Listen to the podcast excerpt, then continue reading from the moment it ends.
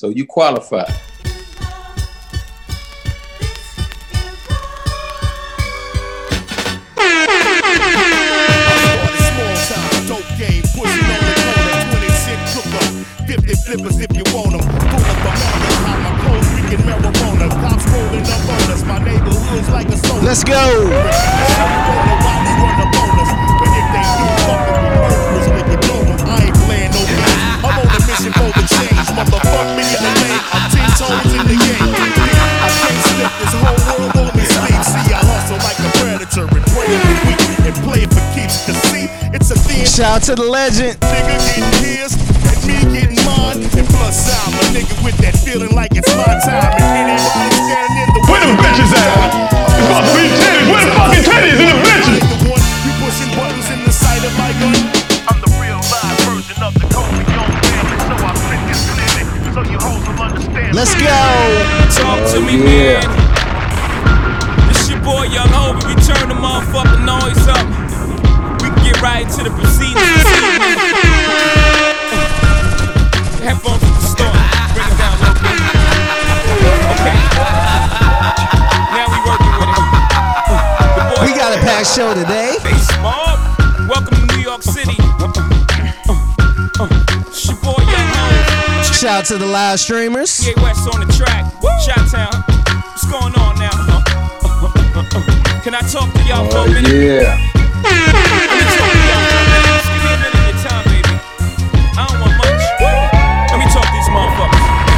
Let's go! Something from nothing, bound to never tear it apart. We turned the street hustle into an art endeavor. Quickly changed life forever for us. No more riding bikes and catching the bus. We on the roll up, money to fold up. With cognac and cookyola, got the neighborhood about to blow up. But hold up, I see this van sitting, this old cat in a fitted, trying to get your little homie toe up. Yo, bro, we ain't working on this corner. Take your ass on, dog, before you make me feed your ass to my hogs, you fucking faggot. I'm gonna get you to catch me with these bags. I think Scarface still on the farewell farewell uh, fare, farewell tour. Face ball, probably. South side, west side. Come on now, come on now. Don't stop, don't stop. Let's go. South side, west side. Face ball, Dub C. Come on now, come on now, come on now, come on now. One. One is getting jacked for his flicky, and he who fucks with me gets the itchy, the Nina Nicky.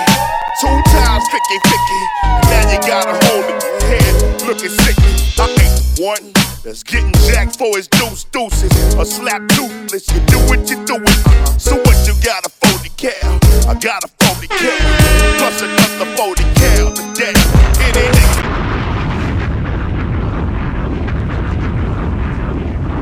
Let's go live. Shout out to Scarface. That album, The Fix, mm-hmm. I want to say that's like twenty years old now, man. Yeah, came out around oh two, so it would have to be.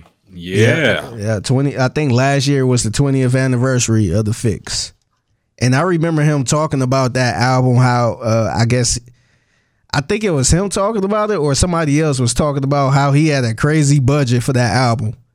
Where mm-hmm. he pretty much had every producer he ever wanted on that album, including Kanye West. So uh, I think that was his Def. Uh, I think he was on Def Jam or something like that. Yeah. So he had an insane budget. yeah, yeah. Uh, they made him the president of Def Jam South. Um, a role I don't know if he really, really wanted, but I mean, they just made him that because he's Scarface, man. So. um, but yeah, that was a good time, honestly, for some H-Town legends because Devin the Dude had a huge push in budget for his album. I don't know if the budget was that big, but he had his highest produced albums at that time because of his work on The Chronic. Mm-hmm. You know, he was getting Dre beats and shit. So uh, it was a good time for some H-Town legends, man. Uh, Devin the Dude and Scarface putting out some classic albums at that time, finally getting some mainstream attention that they've yeah. been deserved for a long time, even before that. So, mm-hmm. yeah, good good time, man. It was a good time for the for the South in the early two thousands, yeah. honestly. I, I kind of miss those days where they would just make a rapper a president of a uh, company, man. The whole Cam is the president of, uh, or the vice president yeah, uh, of The Rock. Yeah. And then, I forgot who else they have, uh, vice president or something. It was just like, I, I kind of miss those days. I mean, Pusha T, the president of fucking good music, uh, good music, ain't he? Yeah. So, I mean, it still happens, I guess. Yeah. But back then, it was super loose where they yeah. would just grab any rapper. And you know what? He about to be Def Jam West. Or he about to be the president. Uh, it was just do shit like that. It was just like, damn. Like, I ain't really Bad appreciate Boy it. South, remember that? Bad Boy South, yeah. M J G yep. and Jeezy in them. Yep. yeah. Yeah, G-Unit West and all this other shit. They yeah, was doing all type was, of shit back in the day. They really they they really were, man. It was it was kind of silly. It, it started with fucking uh, uh, Death Row. What was it? Death Row East? Yeah, remember I, I before remember Pac that. died, before Pac died, he was trying to get Death Row East started. It was supposed to be in the midst of the East Coast, West Coast war. That's hilarious. He was trying to get, and Nas made a song about it on yeah. his la- on his King's Dead album. Mm. Uh, but yeah, he, he was trying to get Death Row East popping. There's a video of him talking about it. He was like, the interview asked, because they had signs saying Death Row East. And the interview said, well, what is Death Row East? And Pac said, do you believe in God? And everybody said, yeah. He said, then believe in Death Row East.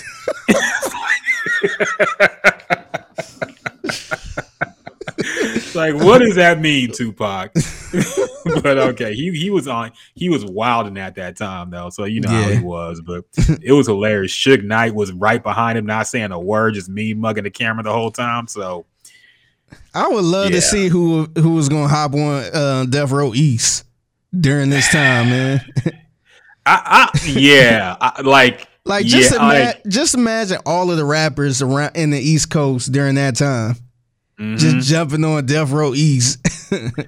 That would be like, it would cause a civil war in the East in New York.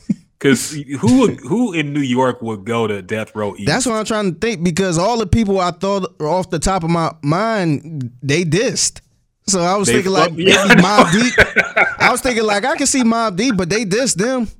Jay-Z, right? they, they dissed everybody. Yeah, man. So was, they, they can't they can't be Nas, can't be uh, the Locks, because they with Biggie. Yeah, they can't, like, so many people were with Bad Boy. Who would they have signed? Jeru to Damage You? I don't know. Yeah. Like, somebody random. It would have to be, because, yeah. Yeah, I was thinking even like maybe Fat Joe or something. But they were all kind of clipped yeah. in with Irv Gotti and all of them, which leads back to Jay-Z and which leads back to um, Diddy and all that shit. Yeah. So it was, New York was kind of united during that time. So yeah, it had as much to, as it could be. Yeah, it had to be somebody maybe unsigned that mm-hmm. we don't know about, or who was unsigned during that time or something. Who whoever signed at Death Row East at that time could not be in New York, dog. They would have got no. jumped, robbed, yeah. shot. It, it was too hot. Like that. That shit was. T- you could not be walking around with a Death Row East shirt. I, in New York. Yeah, I guarantee you it, it would have been some niggas that probably wasn't even that good, that that nobody really knew, that wasn't yep. in that little circle, that N Y circle. Yeah, yeah. I don't know who would have signed to that, but that would have been hilarious to see. I wonder if it would have popped up. Because that was like right before Pac died, he was talking about that type of shit. So, yeah, man. But yeah, that, that's been a long tradition of people making labels and then making offshoots, offshoots per region. Yeah, Diddy with Bad Boy South, everybody uh, fucking Def Jam spreading mm-hmm. all across. So yeah, yeah, and and that's something that I guess uh, look back at it now, we didn't really appreciate, because they was giving them money to start that shit. Yeah, so they was they was getting they they put these rappers in this position and hey, start this, start that. Mm-hmm. You don't really see that now. Everybody pretty damn near independent until you uh, have a big hit, and then they'll give you a little something, something. But now everybody pretty much on their own. I mean, pretty much. I don't remember any, like back then, and maybe it happened, but I just don't remember artists complaining about not being able to put an album out or not being able to put music out. It seemed yeah. like everybody dropped when they wanted to drop. Yeah, you know, we got a lot of albums from people who honestly weren't that popular, mm-hmm. but there was still enough money in the game where You can give Beanie Siegel all these albums. You can give Freeway all these albums. Memphis Bleak, yeah. who really didn't deserve all the albums he got probably, but he got yeah. plenty of albums himself. So mm-hmm. like that, that's just how it was, man. Now you got people, people who are popping, yeah. talking about how they hate their label because they can't put music out when they want to. Yeah, so. And some people, uh, I guess, uh, music getting leaked, and we'll get into that.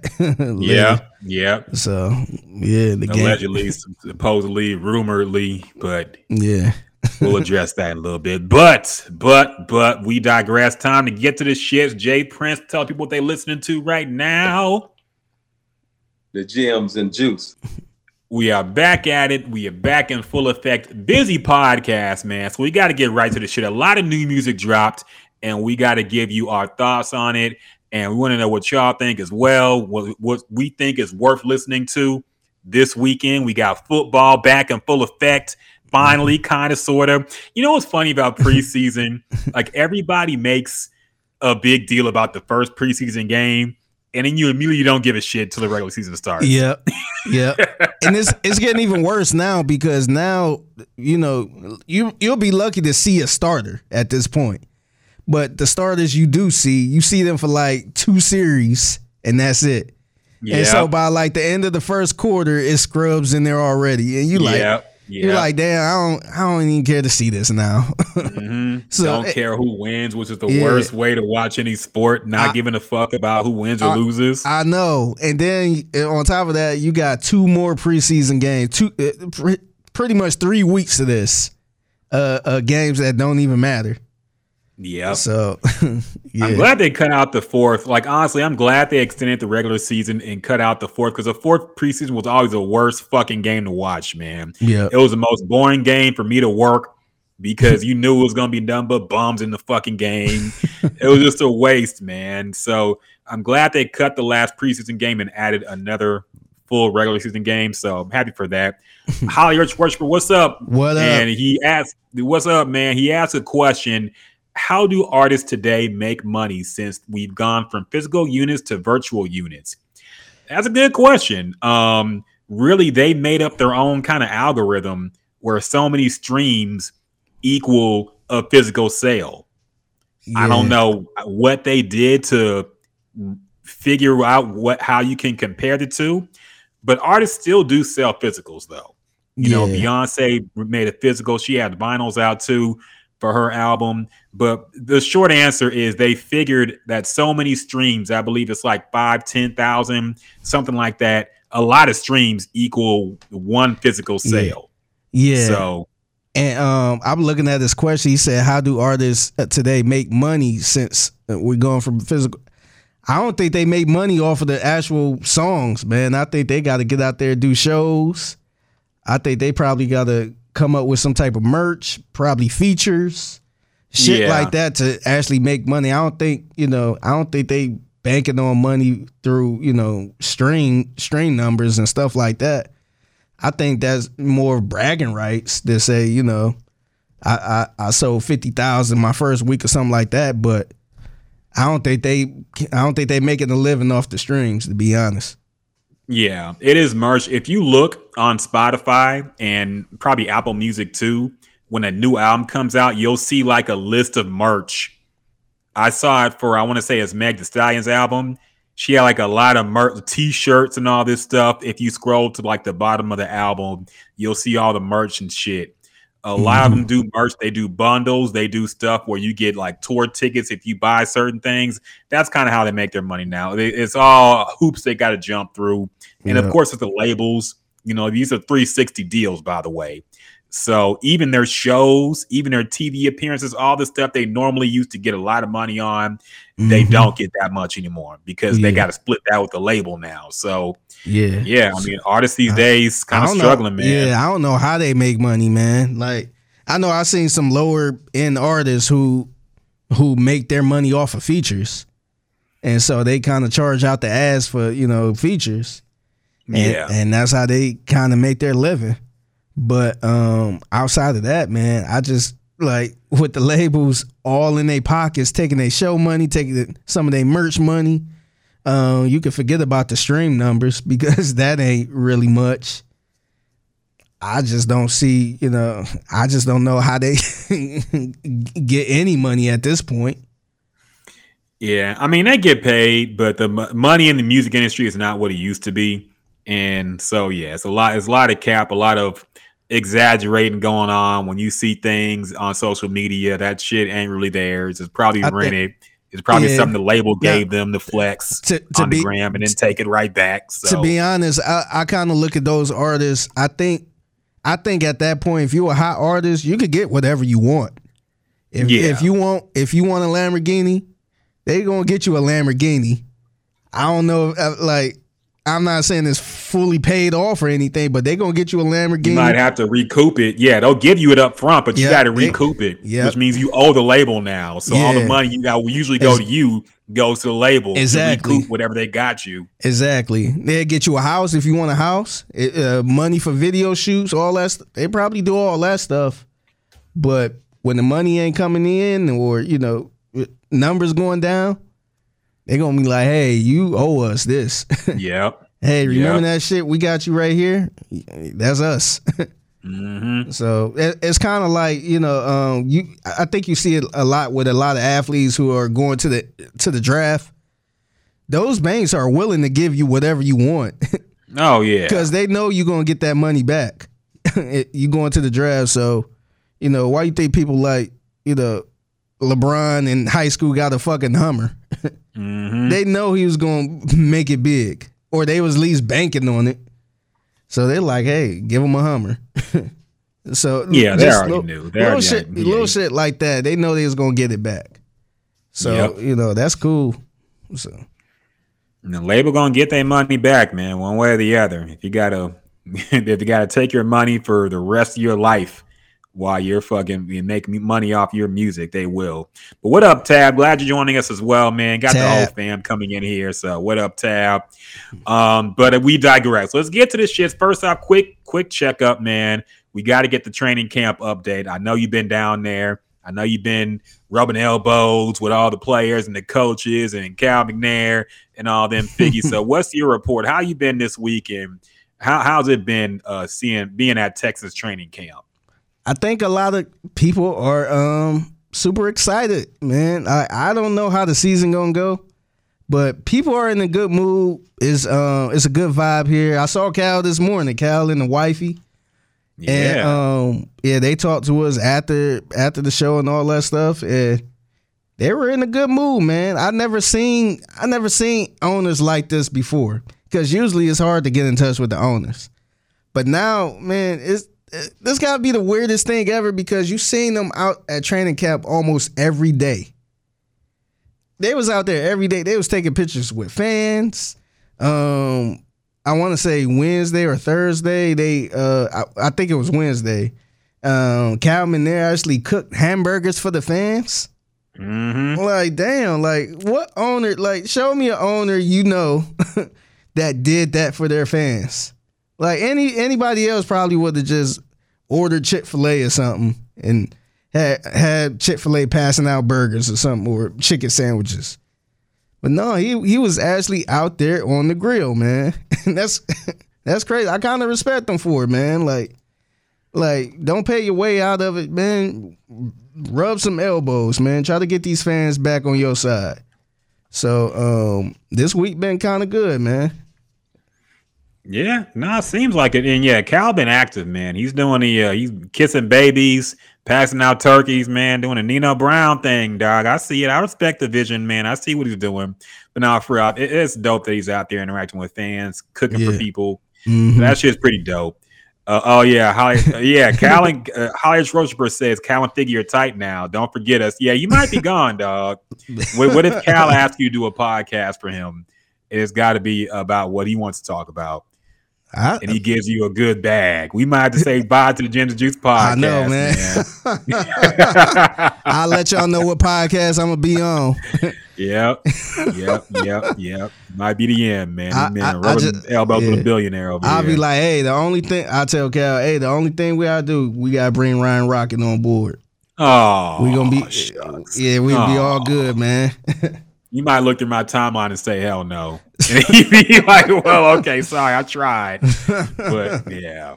But yeah, uh, he actually a cool dude. I, uh, when I saw him on Wednesday at training camp, he was walking by. I was like, "Yo, Cat, what's up with the burgers?" And he stopped. He, he pointed at me. He, he like, "How you like your burger?" And he like, "Medium, medium well." I'm like, medium well. And then he started going uh, down the line, pointing at other media people. Like, how you mm-hmm. like your burger? How you like your burger? He was like in a good mood. I was like, damn, damn. That's crazy. Now that's dope, man. Especially yeah. since we had never like seen him like that before. You know, all these years with the Texans, even after his father had passed, like we had never seen. Like we see him on T V at games. We know he's there.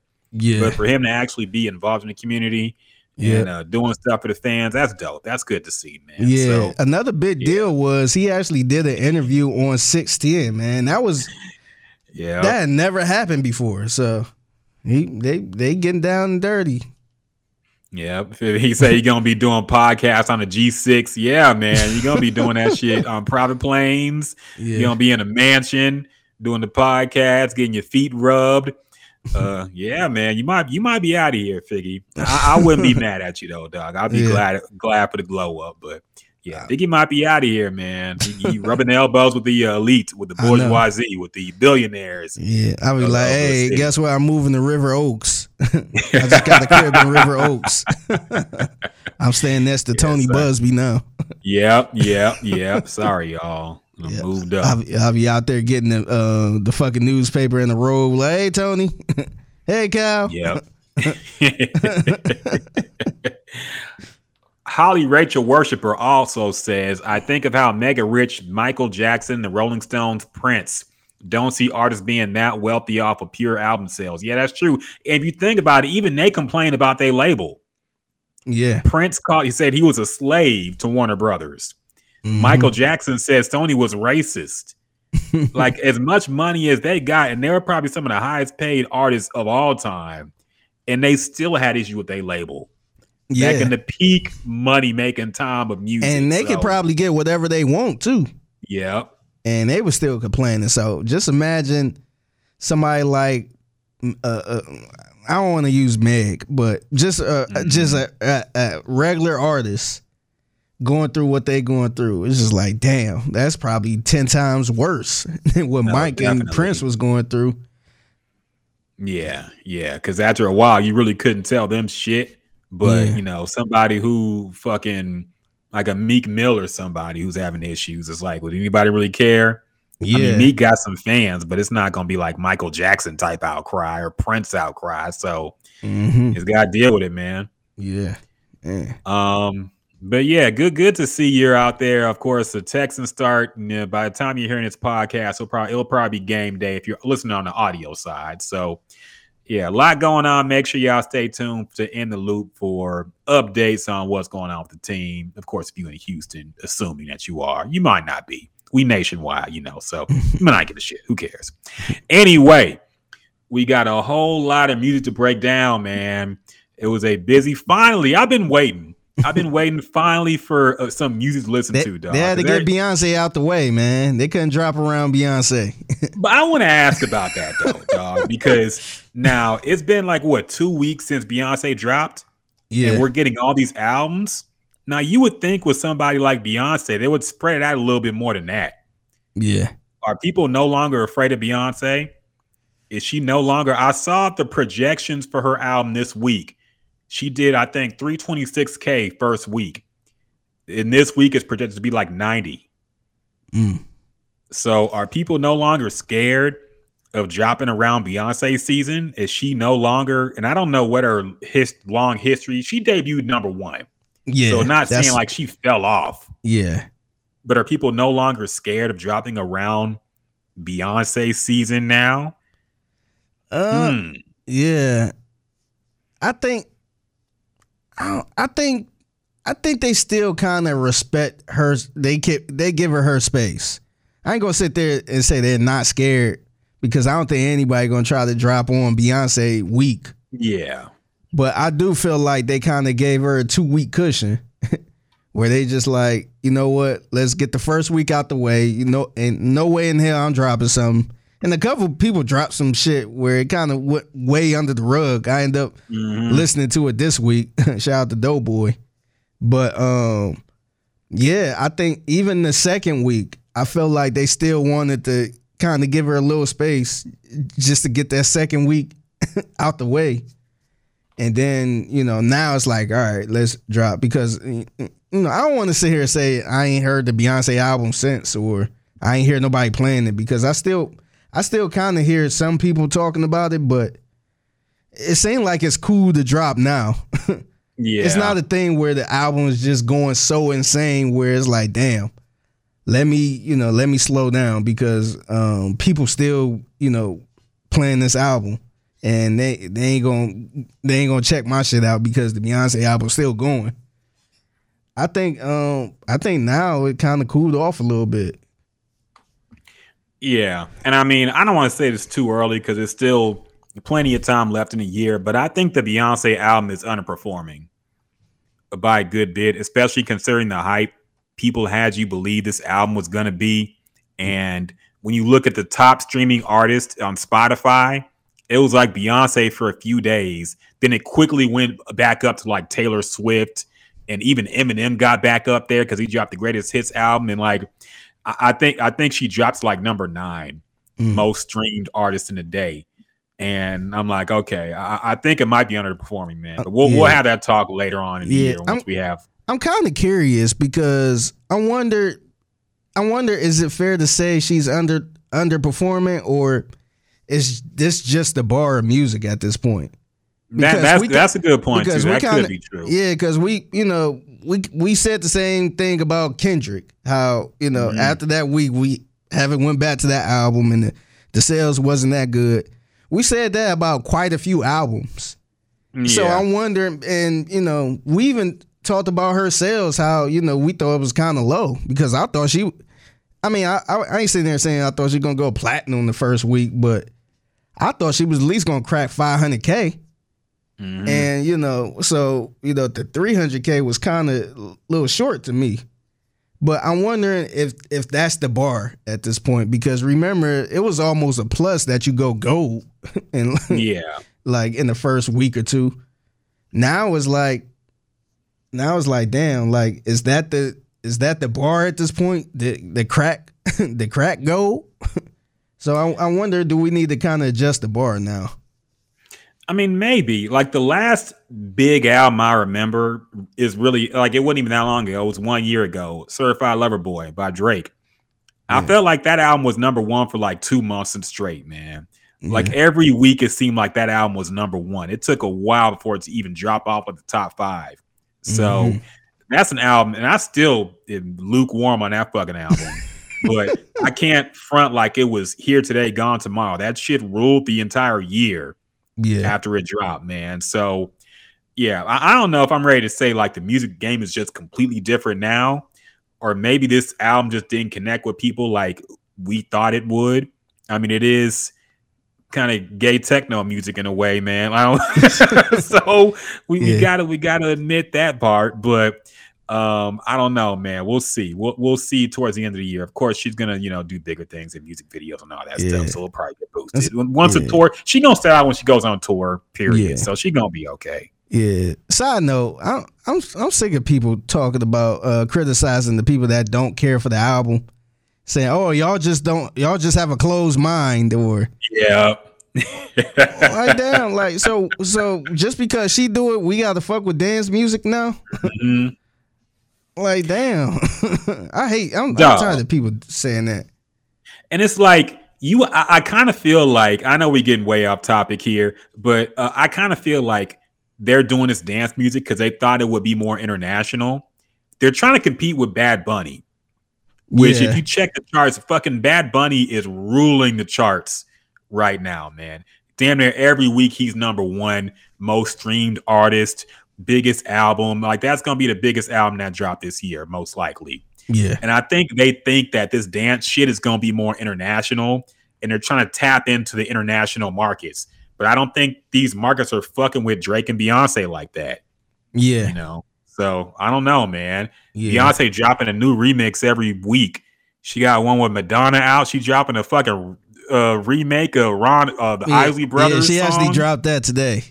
Yeah, I didn't even hear that shit, and I'm not mad at the remake. I actually heard a snippet. And I'm like, okay, this could be actually good. Yeah, it sounds yeah, okay. Tab, it sound okay. Bad Bunny is huge, Tab. Like, if you Tab, Bad Bunny is ruling the fucking. I, I don't know no fucking Bad Bunny songs. I'll admit, uh, but I'm old. So look, I admit, I'm just I know if touch. I see he's rolling. Look, I know if I see Bad Bunny in the grocery store, I I don't care. I wouldn't know who the fuck he was. Yeah, and if I find out who he is, I'm taking a fucking picture with him, man. Oh, That's hell how, yeah. I, I, look, I'll be scared to take pictures with certain people. Sometimes I'll be a little too too cocky and uh, too arrogant.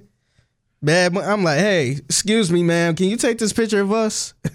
Like, I don't care. I'm getting a picture with Bad Bunny, man. Because dog. That dude is on fire. He's ruling the world right now. Dog, I would be drowning in Latina pussy right now if I had one picture with Bad Bunny, man. Do you realize like how many bad Latina bitches I could have just with, with yeah. one picture? I don't care if it's blurry. Yeah. As long as you can tell it's me and Bad Bunny.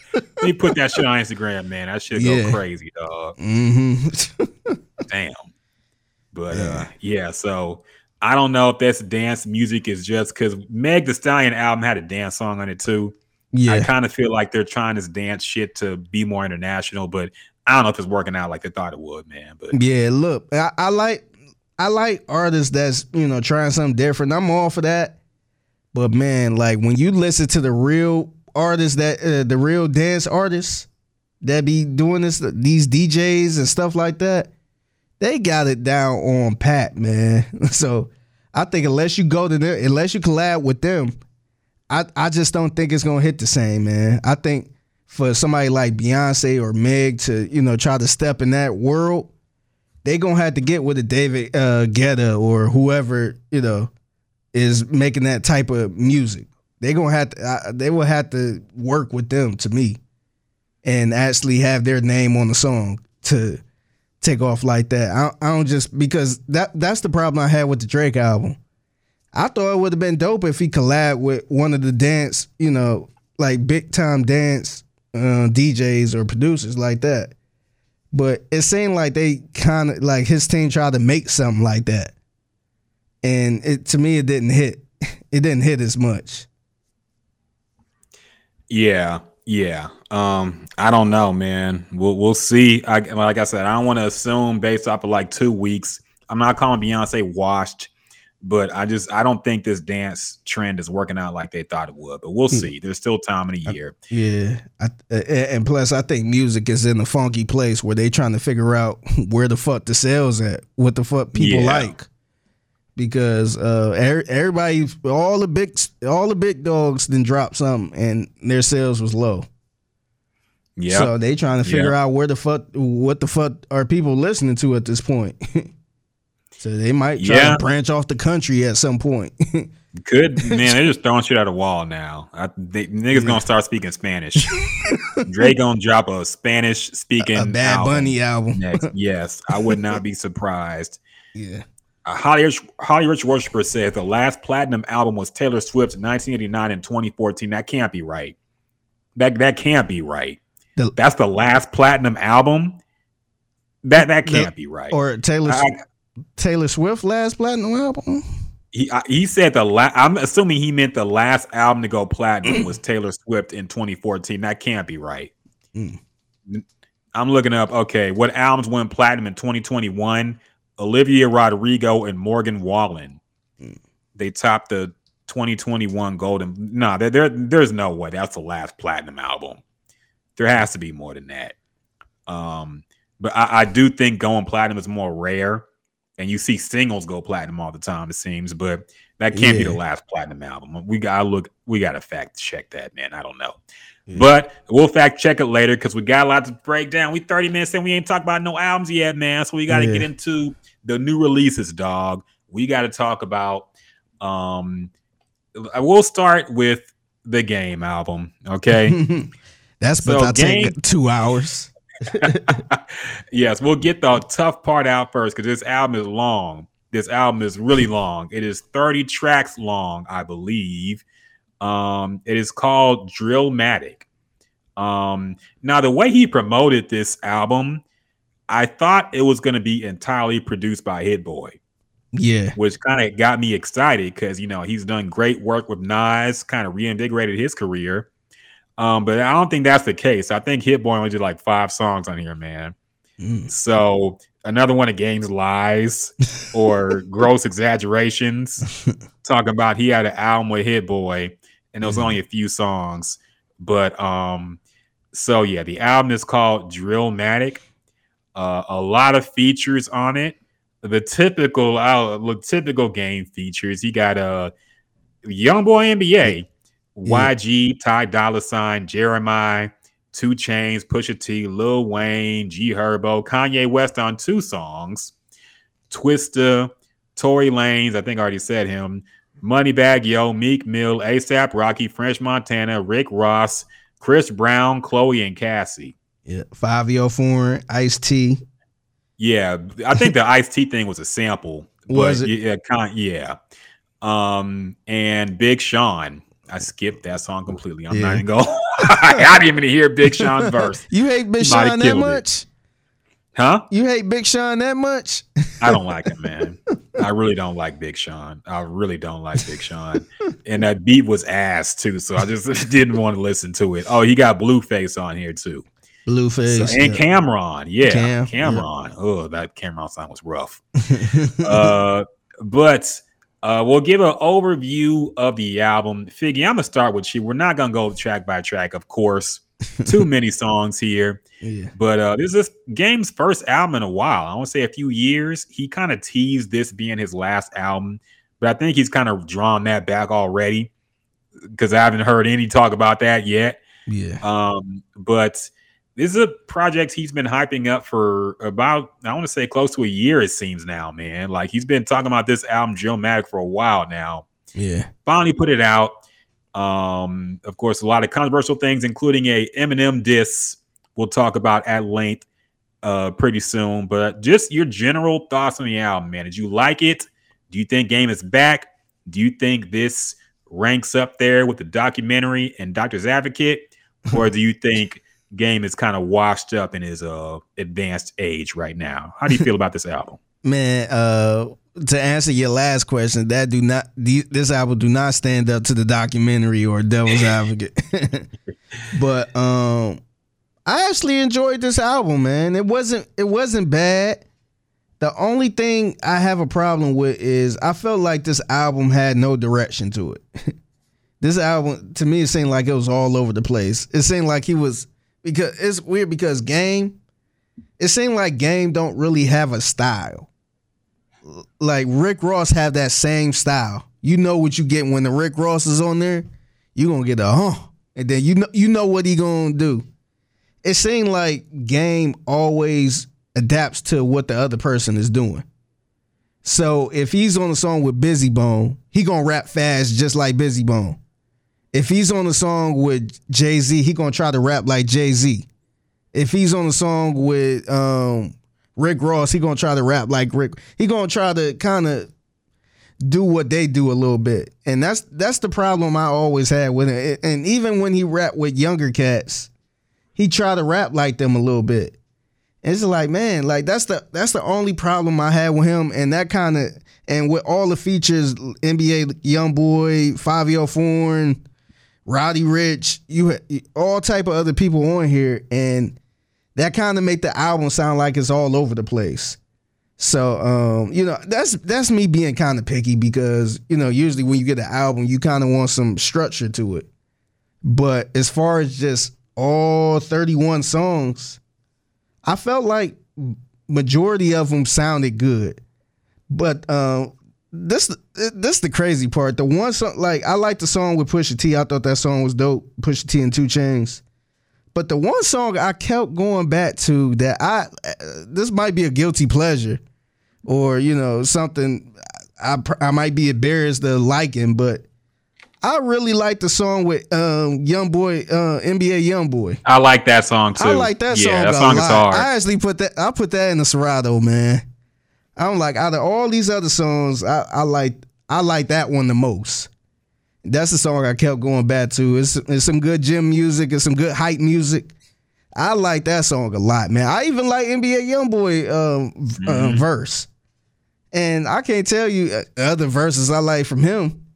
But um, that was one of my favorite songs off the album. And that's the song I kept going back to. I listened to the whole thing. It took me two hours. Mm-hmm. But I listened to the whole thing. And um, yeah, man, I think I think it's pretty solid album, man. The, the only downside is the is too long, man. Pause. I think if he, I, I, if he if he would have put like half of the tracks out and then maybe drop next year, I thought that I I think that would have been fine. I just don't understand, you know, the logic. We we talk about sales and all this other stuff. I wonder what's the logic behind putting out thirty songs. Like I, I, I never got Chris Brown do it. I just don't understand the logic of, hey, let me put out thirty songs. Let me put a two-hour album out. And, you know, I, I wonder what's the benefit behind this. Because it's, you know, it's a turnoff. Like, if it was anybody else, I probably wouldn't even listen to it. Like, I, I guess I just had time this morning. Where I'm like, fuck it, let me just go through. Because, you know, we ain't had no music, new music in a long time. So I'm like, fuck it, let me just see what's on here. But I I listen to some of the Chris Brown album. I'm not, it's just a turn off to see all of these damn tracks. So that's that's probably the biggest downfall of this album, man.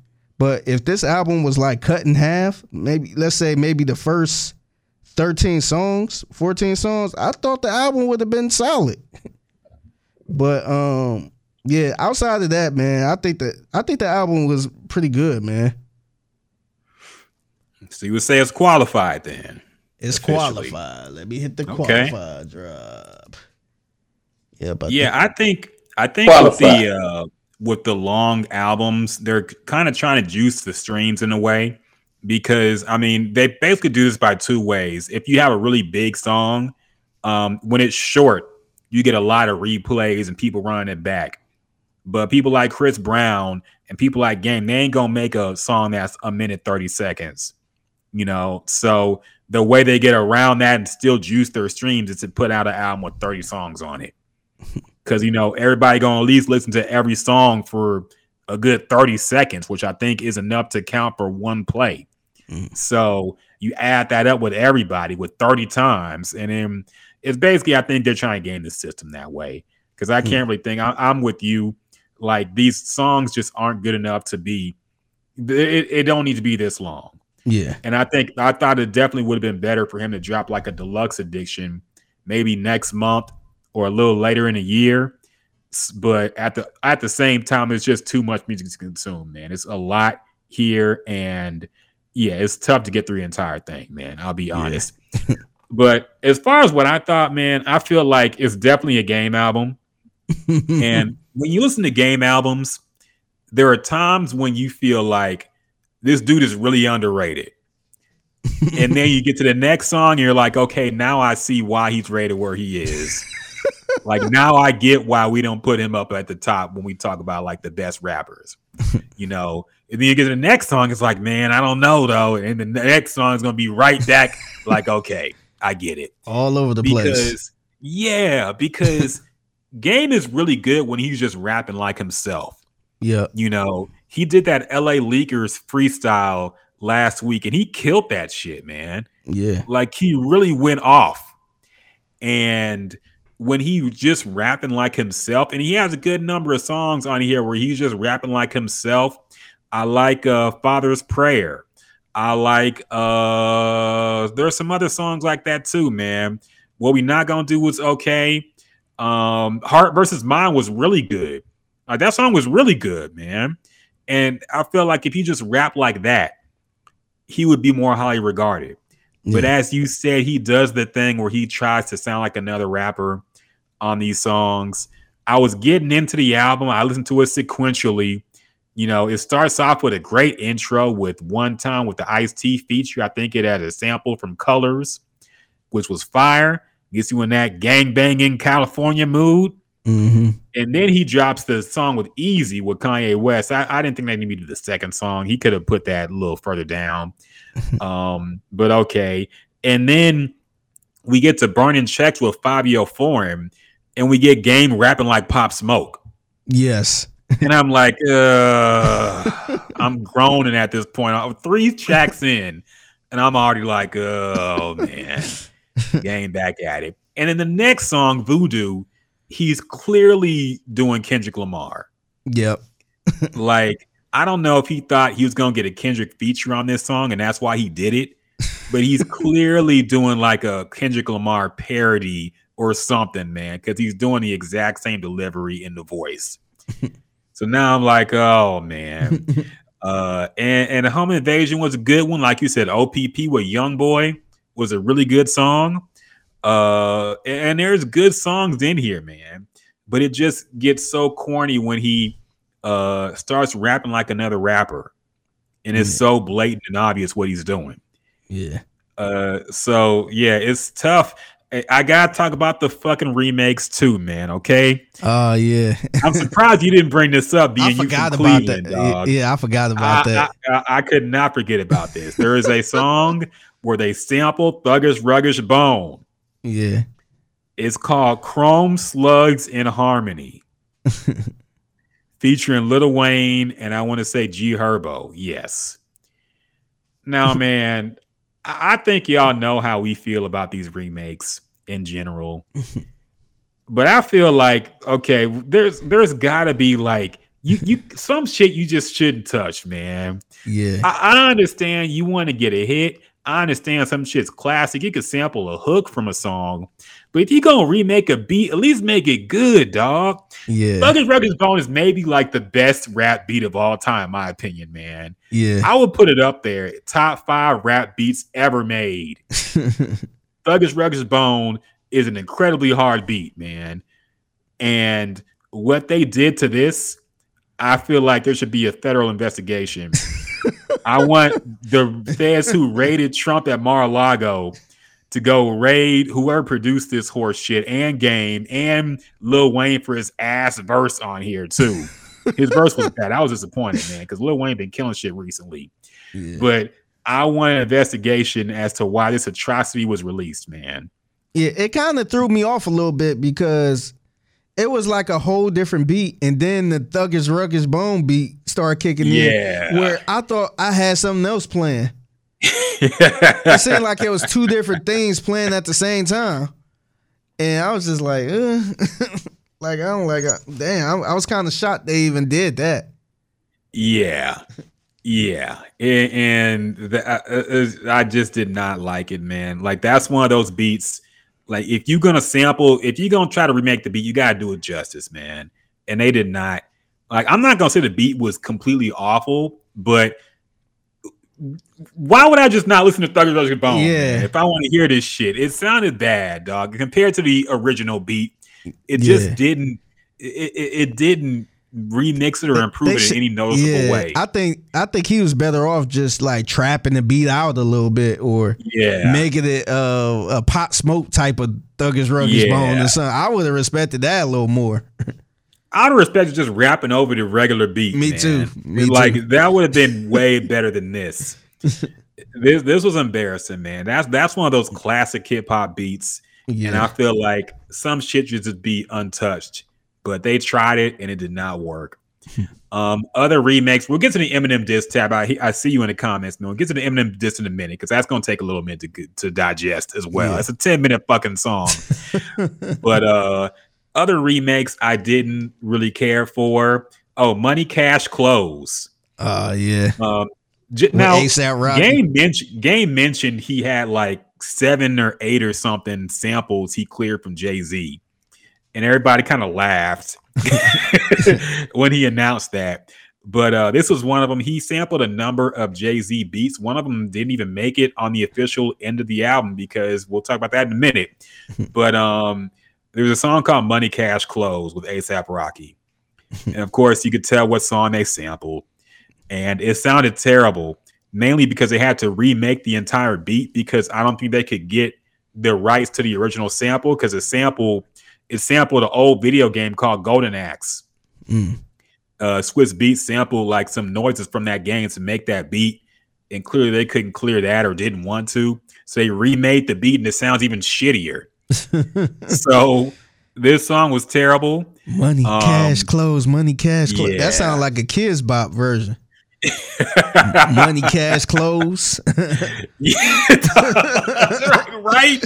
I thought I was into the clean. Like, why would you call it money, money, cash, money, cash, hose? You should have said money, cash, hose, man. Right. Money. There had to be a, a more clever rhyme than money, cash, clothes. It's. I guess A$AP. I guess he was trying to match it with A$AP style because he's a fashion ass nigga. Maybe yeah. he thought that that would sound more A$AP Rocky ish. I don't know. But that song was bad. Um, they also sampled Taylor on what song was that? I want to say it was "Talk to Me Nice." Maybe I gotta mm. listen real quick.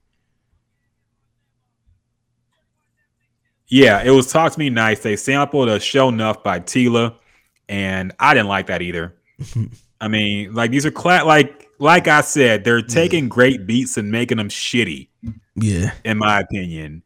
Yeah, Tab says it's one of those YouTube instrumental type beats. Yes, it is. Yes, it is.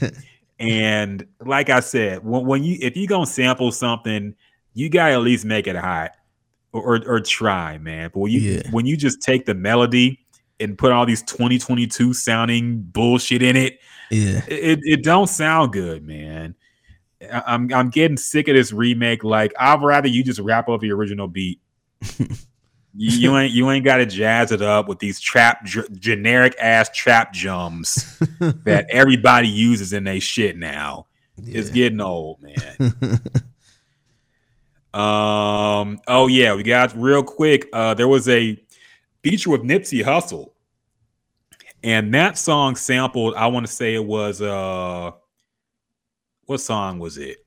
I can't remember. It was a Jay-Z song they sampled. Um, oh. It wasn't Song Cry. Was uh, the song Brian? I can't remember. No, I, I forgot what the I, song even I, sounds like. Now. I know. Uh, I I think it was a song off. Uh, it was Dynasty. Campy Life. That's right. Oh, they Campy sampled Life. Campy okay. Life. Yeah. yeah. Okay. They sampled Campy Life. It was a song with Nipsey Hussle, and they actually pulled the song from the album. But if you mm. look on Spotify, you can see like the song, but it's blanked out. Mm. It's blanked in Apple Music, uh, and allegedly Nipsey Hussle's people got upset mm. about you know. Being because you know the whole thing with W A C one hundred, who was Game's manager, oh, and yeah. kind of talking greasy about Nipsey after he died. And to be fair, I don't think Game has said anything disrespectful to Nipsey, I, but I, just the fact that his guy is yeah. saying this shit. Yeah, I think Game was actually kind of hurt. I mean, looking from the outside in, yeah, like he was hurt. Remember he remember he had that stupid ass post. Saying, hey, um, my daughter want, or son wanted to ride in the blue coupe because of Nipsey or some shit. Mm-hmm. Like he was, uh, he was actually really fucked, fucked up over the shit. So that was even more weird how his manager or former manager or whatever, this guy W A C one hundred was kind of going in on Nipsey. Yeah. And, nah, he you could tell he was fucked up because uh, Game and Nip, Game fuck with Nipsey, man. Yeah. Um, really co- kind of close to the beginning. You know, mm-hmm. they had been close for a minute. So, yeah. yeah, they had a song together here. It sounded like you can find the song if you look on the internet. Yeah. You're not going to find it on streaming, um, but you can find it if you look around the internet. And it sounded like an old, old Nipsey verse, man. Mm. Like, it sounded like old Nipsey. The song's called World, World Tours, by the way, if you want to look for it. But the, the Nipsey verse sounded like it was a very basic sounding old Nipsey sound. Um But the song, uh, I mean, it should probably should have been on the album because um, it was a nice little Game kind of saying farewell to Nipsey and talking about him and his memories about him. So mm. it would have been nice to have on the album, but I understand why his people yeah. might have a problem with it. Mm-hmm. The W A C one hundred talking too much on fucking Clubhouse about bullshit, ruining people's careers now. So, yeah. yeah. um. So not I don't know what to say about that. So let's get into... the Eminem diss. Did you wait real quick? Did you have a problem with the other samples too? The um one of the he sampled one of the other Jay-Z songs too. Uh, the, um, what else did he sample? It was something. I'm, I'm, I think it was something on the Dynasty. That, that, um oh, change the game. Dun, dun, oh, that's dun, right. Dun, he, the dun, sample dun, changed dun, the dun, game. Dun, yeah. I mean. I didn't really care about that one that much because yeah. that that's that's one of those beats where it's like it, it don't sound that good now. I yeah. liked it a lot when it first when that song first came out. Yeah, but listening back to it, it does sound kind of dated a yeah. little bit. So I didn't really care too much yeah. about them doing it. I mean, it was lazy how they just kind of remade the entire song yeah. with the same verse, cadence, and hook. Yeah, but I mean, whatever. Yeah, and then the other song, um, he he remade the Mobb Deep, the Getaway. Yeah, I, I actually I actually liked that one. That one wasn't that bad to me, and it, it didn't yeah. sound exactly like it. It was the same sample, but um, yeah, I actually I was actually okay with that one. Yeah, I didn't mind that one either. Um, like it kind of kept the feel of the original song, which I thought was better than trying to trap it up and put all the fucking sound effects yeah. and bullshit in it. Yeah. So I didn't mind that one either. Um, plus it was kind of like a little heartfelt tribute about, you know, working with Mobb Deep and Prodigy and all that. So yeah. I didn't mind that either. Mm-hmm. Um, the worst ones are the ones I went off on, though. You yeah. know, by far the Thuggish Records of Bones shit was a crime, honestly. So yeah, but the rest of them I didn't mind that much. Yeah. Um, so yeah, let's get into the Eminem diss, man. So he teased that he was gonna diss Eminem, and for background on this shit, and maybe I'm missing something, but Game has kind of been picking at Eminem. Apparently, he wanted to do a versus with Eminem, which hilariously, I guess he thought he would actually get. Yeah. Um, but it's kind of stemmed from the whole Super Bowl performance that Dre, Snoop, Mary J. Blige, fifty Cent, and Eminem did. Um, Game felt like he should have been a part of that, and most people disagree, including us. Yeah. Um, but he he really felt like he should have been up there. He went on Drink Champs, talked about it, and he first kind of sent shots at fifty about it. And fifty kind of ign- made some Instagram comments, but mostly ignored him. And now somehow that got turned to Eminem's way. A Game wants to do a verse with Eminem. Eminem, of course, is not replying. So Eminem or Game went ahead and he said he was going to drop a song called The Black Slim Shady, which is a ten minute Eminem diss. Um, now for the first half of the song, it's kind of more like paying homage. He's yeah. more just rapping like Eminem used to rap. And when used to, I mean like back in ninety-nine, yeah. two thousand. So twenty years ago, Eminem yeah. is how he was rapping on the beginning of the song. And then it kind of transitions into a diss talking about, you know, very basic things, uh, how Eminem wishes he was white, how he's not in the top five, how he don't get play in the hood. Basically, all the things we've heard people say uh, time and time again. Yeah. Game just kind of reiterated it here. Um, and and yeah. Uh, so at the end, he kind of challenges Eminem to pick up his pen and reply, say something. Um, and that's pretty much it. And this is the Hit-Boy beat as well. The beat is actually pretty good on this song. I'll say yeah. that much. But Figgy, what do you think about this diss towards Eminem? Do you think it's Ether Part Two or what? No, no, the, man. This these days are over, man. Like I would have respected this if this was two thousand four, if this was two thousand five, somewhere around there. But we, I mean, look, man, we already been tearing up Eminem. For uh, the shit he been putting out, and then we, you know, I felt like he got a little embarrassed with the M G K shit. Like I know a lot of people saying, "Oh, you know, I forgot the name of that damn song." Um, uh, oh, uh, Eminem put Kill Shot, wasn't it? Uh, or was that Eminem's reply? I can't remember. Uh, I think that might have been Eminem's reply, Kill Shot, I think. Yeah, but um, every it's in Rap like, Devil. That's right. It was Rap Devil. Ra- uh, okay. Yeah, whatever song it was, all these Eminem fans like, oh, see, he he killed M G K, blah blah. Like, but the dude got embarrassed. He like, like we gotta remember, man, this dude made a diss song towards M G K. Like, did we ever think M G K? And that's my man's. Did we ever think M G K was on the same level as Eminem? Like, this dude had to reply. Like, this dude got embarrassed so bad he had to reply to M G K. So to me, that's like, to me, that's already bad. That's already a loss to me. Like when somebody that low get you out your hookup that bad. Because at least, look, man, like talking about beefs, Cam'ron and Dipset been dissing Jay-Z for a long time. Jay-Z ain't go out. He he'll make a he'll throw a little couple shots and all that shit in some songs. He'll remix the songs, but he ain't giving a he ain't giving you, you a, a fucking original song just dedicated to you. Jay-Z ain't doing that. He'll throw you a couple bars, but he ain't doing that shit. And so, um, yeah, anyway, my point is I'm not trying to see Game and Eminem in twenty twenty-two going back and forth.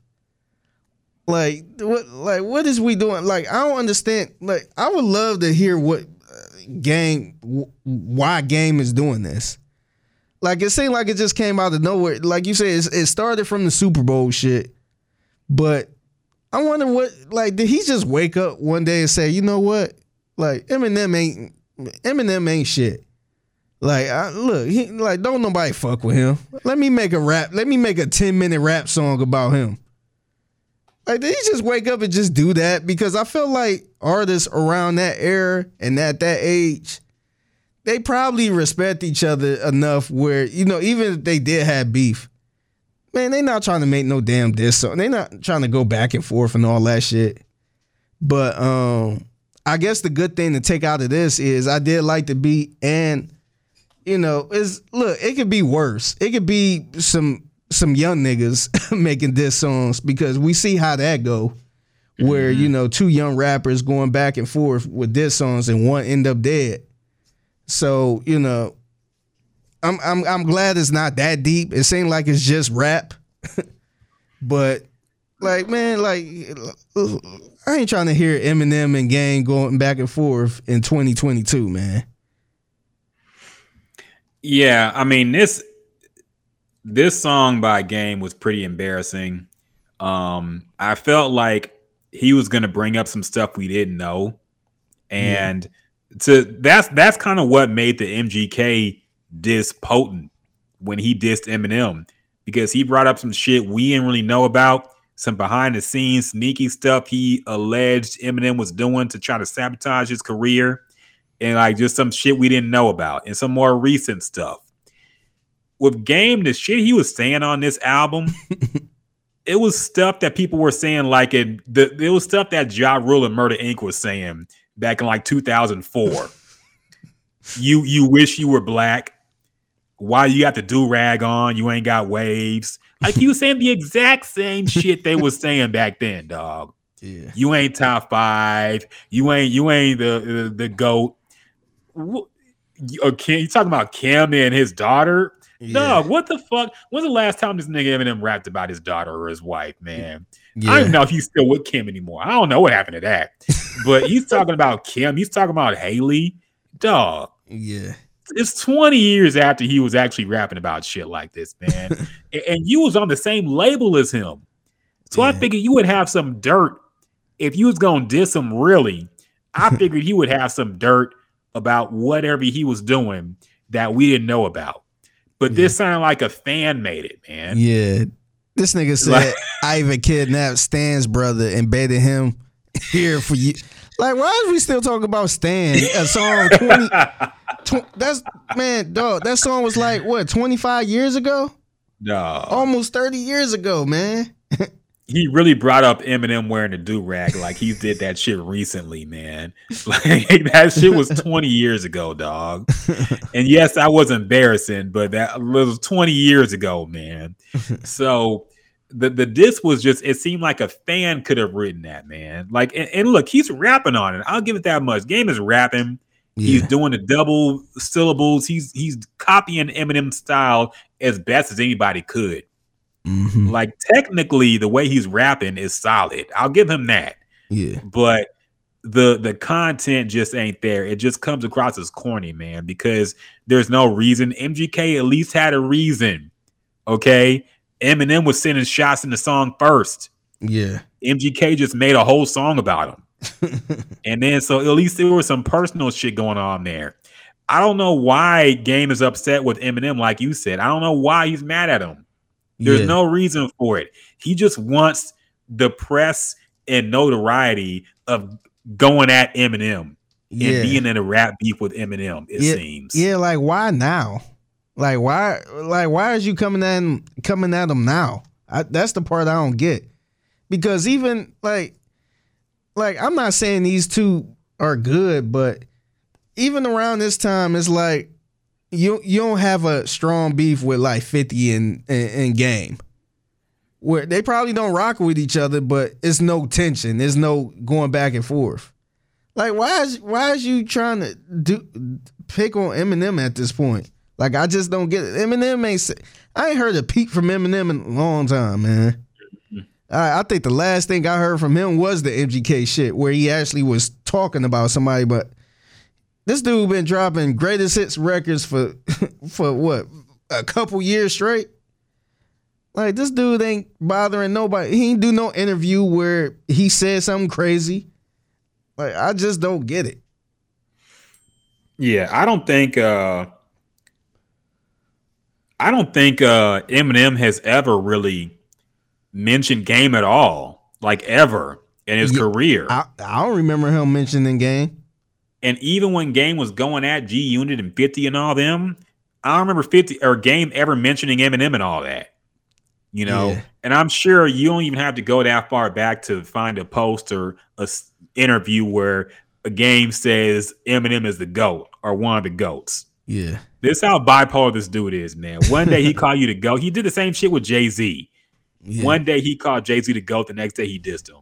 Yeah. He said he old. Yeah. So he actually addressed he, that in his album too.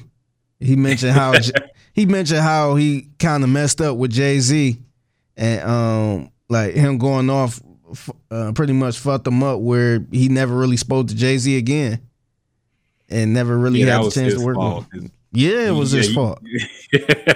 That's his loss. He really, he really thought this. I just remember what he thought it was about. In the intro for Kingdom Come, when Jay-Z said, "The game's fucked up, niggas beats is banging, nigga, your hooks did it, your lyrics did, and your gangster look did it." He thought that was about him. I know. Do you realize that he's talking about the rap game, not you, Game? He really thought anybody who t- said the word Game was talking about him. He thought that yeah. line was about him. It don't yeah. even match up. Yeah. Game's hooks aren't even good. Yeah. So, yeah, he he really yeah. thought he he Game is not yeah Game is not known for his hooks. Yeah, uh, he, he really thought that was about him. Like, Jay was really going out of his way to diss him on his rec- his comeback album. So uh, he he went on a whole fuck Jay-Z campaign, and it, yeah, of course it fucked him up because you see where Jay-Z is now, you see where Game is now. So yeah, yeah. definitely closed some doors for him, I'm sure. But I guess they good because Jay cleared the sample, so you know, yeah, they I, forgives. Yeah, I, I did see something that say Jay-Z never charged anyone for a sample. I mean, for a clearance or something like that. That's dope. Yeah, I, I, I appreciate that because he probably don't. He probably wouldn't get that much f- from it anyway. So mm-hmm. he probably just like fuck. He, well, he cleared that damn Division song, yeah. which was shocking to me. I'm like, damn, okay, yeah, because it was bad. He probably don't give a fuck about that shit. So we like, hey, right. you should you should return to rap and do it and make a Jay-Z sample, man, and ask I him, should. hit him up. Be like, yeah, hey, we got a podcast. We think you're the best rapper alive. Look, he cleared the sample for us real quick. Yeah, can you clear this song so we can fucking play it during the podcast and won't get flagged? Yeah, not get our shit taken down. Yeah, just play yeah. Jay-Z songs we can all only, day. We can only play Jay-Z. We turn this to the Jay-Z podcast. Hey, that could work though. That could work. Yeah. um. So yeah, that's all I gotta say. Now I will say this: I kind of think Eminem should respond, mm. um, just for fuckery. I mean, just to. I mean, because number one, Eminem is one of those people who, at one point, maybe he's calmed down now, but he used to go out at everybody who dissed him. Mm-hmm. Pretty much everybody who called him out, he would go at. Yeah. And I think he should just put the nail in the coffin of Game, man. Just do it for the one time. Say, hey, here's the attention you wanted, you've been asking for. Because what else? Like, if he dissed Jay-Z, I would definitely say Jay-Z ain't got the time to worry yeah. about Game. But what else does Eminem do? Yeah. Like, I'm sure he's just chilling in his mansion most of the day. So why not just get in the studio? I'm sure it wouldn't take him that long to end Game. and, and uh, just put put a put a little song out. Put it, because he just released a new compilation. Yeah. He could put it on that compilation, boost the streams even more, yeah. and then we'd have a nice little beat to react to. So yeah, I'm I think he kind of should respond, man. I'm kind of curious. So like, I agree with you. I think he should. I think it'd be, you know, I ain't saying this is something I'm looking for, but I'm sure. Yeah, I'm sure Eminem probably wants some action too. If somebody's exactly. saying something, so yeah, he liked to rap. Clearly, he liked to mm-hmm. probably see how fast he can rap. But um, I, I'm kind of curious if like the industry is treating Game kind of a certain way where they just don't respond. Because I, I was thinking about this not that long ago with the Game and fifty Cent beef. It's crazy how fifty Cent will respond that, uh, you know, he was going back and forth with niggas from New York. He was going in, but he never really gave Game that response. He just, yeah. he kind of got quiet. And it, I thought that was really strange because it's fifty Cent.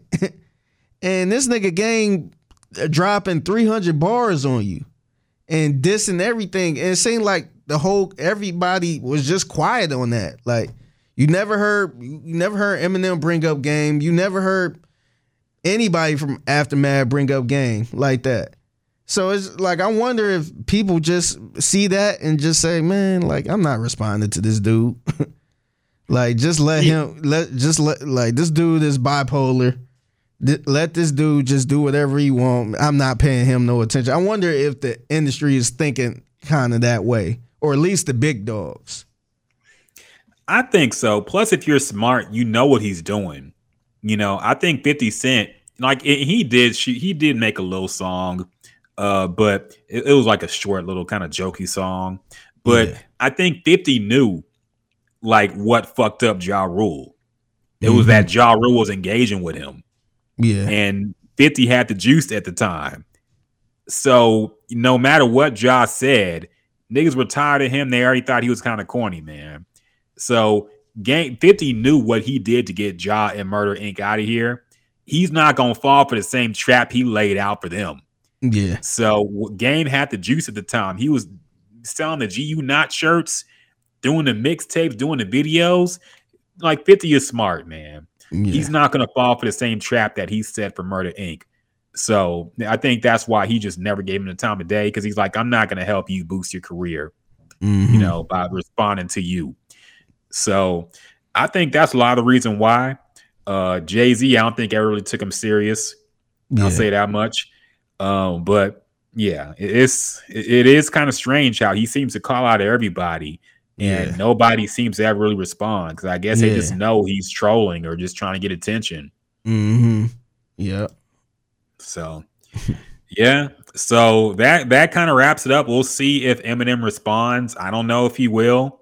It'll be entertaining if he does. We'll talk about it on the podcast, of course. But yeah, the diss itself is lukewarm at best, man. It, it's pretty weak and not worth ten minutes. I'll say yeah. that much. Yeah. So yeah. But yeah, I think we agree that album itself is qualified, man. I'll recommend it. I'm definitely not going to say every song is good. I'll definitely say some songs are bad. Mm-hmm. But as far as like, look, Game can rap, and at his best, I think he is a uh, one of the one of the greats in the game right now, man. At his best, yeah. At his worst, he can be pretty corny, yeah. But at his best, man, he can rap his ass off. So, and there's some good songs here, so yeah, I would it, recommend it. It kind of made me want to go back to his first album. Yeah, like, listen to this. I'm like, man, I feel like we don't really. He's that guy. I feel like we don't really appreciate as much, but then he'll turn around and do some corny shit where he's just like, man, yeah. He'll do something on Twitter or Instagram or something, or he'll, you know, make a list of all the women he had sex with or something, mm-hmm. where it's just like, man, this dude is so fucking corny. But if you look at his albums and his music, it's like, damn, he should he should be in the conversation, man. He should yeah. be in some type of conversation. Like, imagine, like, who like who would somebody like Game go against in the verses? I think it would. I think him in the verses would be actually pretty good. He, I feel mm-hmm. like he got some good music to do with verses. I don't know how he performed, but I feel like he would be pretty good in the verses. Yeah, I think, I mean, he could probably perform, man. I saw on a freestyle. I don't, I don't, I've never seen a game show, but yeah, I'm sure he either. can perform. Tab says, I love Old English. Yeah, I do too, man. I me, love that whole too. album, honestly. Doctor's Advocate, I think it's kind of slept on. Yeah. Everybody thought the documentary was his best album, but I thought Doctor's Advocate was as good or better. And mm-hmm. I love that song, Old English, man. Yeah. So I think uh, the problem with Game, at least my problem with him, is that I think his raps are too current.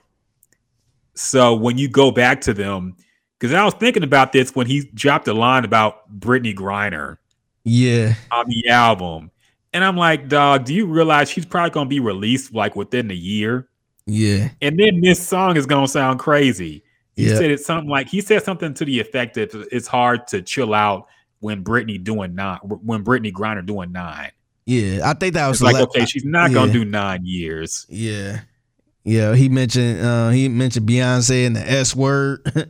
Yeah, I'm just like, so, damn. That so he just made that song in what a week or two. Then I know. Because we were just talking about that on the last probably episode. Made it yesterday, dog. Yeah, we was talking about that on the last episode. Yes, because it just happened, and like I'm thinking about songs that we used to like. And how they sound now, like Wouldn't Get Far. You'd yeah. all agree that's a good song, right? Imagine yeah. if you twenty years old and put on Wouldn't Get Far.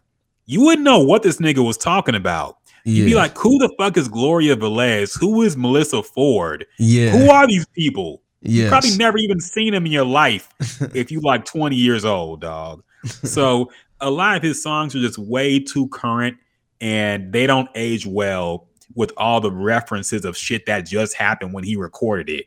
Mm-hmm. And that's one of his flaws too. That's what keeps his music from being, from being timeless. Yeah. The fact that he's always talking about some shade room type shit on his albums.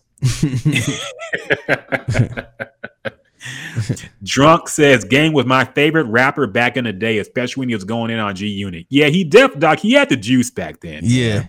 That three hundred bar shit, that One Blood remix, that was yes. like fifteen minutes long. That shit was super hard, man. Yeah. He had some shit, man. Yeah, he had some shit. He was he was dope, man. No, he he had the juice, man. He and he came at the perfect time when G Unit was kind of falling off and people were kind of getting tired of them. And like he was campaign, he was going in, man. Yes, I I know who Vita Guerrera is. I know very, very I'm very familiar with her work. But I, I'm just saying, if you younger, you don't know who Melissa Ford and yeah. Vita Guerrera and all these people are, man. And who do you say? He said something else, somebody else, to the woman who was in the Big Pimpin' video. Uh, I forget who that was. I forget her name, but she was yeah. mentioned too. And it's like, come on, man. Yeah. Uh, Gloria Velez, that's right. Gloria Velez, he mentioned, and Vita Guerrera. All these people, it's like, come on, man. Nobody knows who people are now. So, Drunk says, I knew three hundred bars word for word, no cap. Damn, that's a lot to memorize. Yeah. Man. I low key want to. I, I low key want to play it now, but I don't. I, I don't want to get us kicked off of YouTube. Yeah, but. We'll get kicked off of YouTube. We can't yeah. play that shit. Fucking yeah. YouTube cracking down on people like us. So.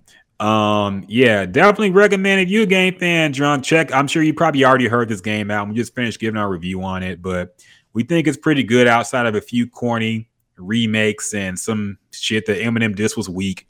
But besides yeah. that, pretty good album, worth your time, good rappity raps in here. You just got to skip around. I'll say that much. So mm-hmm. with that being said, the next album we will break down is H-Town's very own.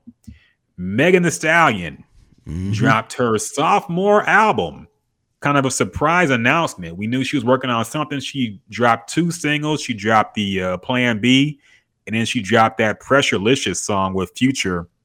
Um, and she announced this week she was dropping a whole album. Yeah. And she did. It's called Traumazine. I think that's how it's pronounced. Uh It is, I gotta pull up on Spotify to remember how long it is. It's not that long. Megan, there we go. Um, and it is about, uh, uh seventeen tracks long. Oh, she has yeah. a song missing. No, she doesn't. Okay, eighteen. Good. About eighteen tracks long. fifty-one minutes. It is fifty, a little under an hour. Yeah. So and it this, has a few. And this album is under fifteen oh one certified. It is. It is controversially. And Carl Crawford been promoting it too. Yeah, of course he. Yeah, I mean that's his artist technically. Yeah. So a few features on here. Um, not not anything big time. I think she teased like some of the baddest girls in the game right now on this album, and the only features she got are Jhené Aiko, Lotto, and Rico Nasty on the female side. Yeah. And yeah, so she also has Key Glock, um, Pooh Shiesty, uh, Lucky Day. I didn't know who he was. And there's a nice H-Town track with Sauce Walka, Big Pokey, and Lil Kiki, mm-hmm. um, a remake of the So Real song. So yeah, um, her sophomore effort is here. Um, there's a lot she goes through in this album. Of course, she kind of opens it up talking shit about fifteen oh one and Carl Crawford. She don't really drop names, but if you know what's going on, you know that song is about her, about them. Yeah. And um, yeah, a lot. She kind of addresses everything that's going on, talks about the uh, anxiety, pressures of the industry, her mother, a lot of stuff, as long as well as the ass shaking, dick sucking, my pussy the best type. Oh yeah, you could leave that off. And love, of course. So a lot going on here, but yes, this is Megan Thee Stallion's second album officially. Um, and Drunk also drops in that Carl Crawford's son just got drafted to the Phillies too, first round. Mm. Oh, nice! I didn't even know he had a son that was in the league. Yeah, yeah, or going to the league. Yeah, he actually, I think I want to say he's eighteen, something like that. But yeah, he ain't even. I don't. I don't even think he went to college yet. He just got drafted. He got drafted in the oh, first damn. round too. That was crazy. Yeah, that's dope. So, mm-hmm. Because I figured Carl was probably full in on his music shit. You don't never see him like make a sports post, really. Yeah, so. yeah. He was post. I know he was posting his son a lot leading oh, up to it. He was at the draft too. I'm like, damn. Oh shit. Yeah. So, uh, got drafted by the Phillies. Oh, that's dope. That's dope. Glad for the little kid. So, um, now the album itself, we got to react to it. Figgy, I'm gonna start with you, of course. Uh, how do you feel about this second album from Megan Thee Stallion? Do you think it's as good or better than the first, which was called Good News? And how do you think this album sounds? Um, I was actually, to be honest, I was actually impressed with this album, man, because usually when you listen to a Meg album, it's just straight up, um, it's straight up for the women, straight up ass shaking, dick sucking, all this other shit. But she was actually, you know, addressing some things in this album. She was, it, it seemed like she got a little personal on this album. So I kind of appreciate that because, you know, you always get the people saying, oh, she rap about the same thing. She rap about the same thing. But it seemed, to me, it seemed like she kind of switching it up a little bit. She still got her go-tos, but it seemed like she she's um, venting a little more in these albums now. So I can appreciate that. But um, yeah, um, some of the songs I, I, I like the song with Pooh Shiesty, even though that's kind of a uh, like a, a hype song a little bit. But um, yeah, I was I was really impressed for her to, you know, especially where she's at in her career, to, you know, drop some of these songs like this. And uh, I love the Southside Royalty freestyle. I I, I like that one. I, I'm I'm glad to see Lil Kiki, Pokey, and Sauce Walka on there.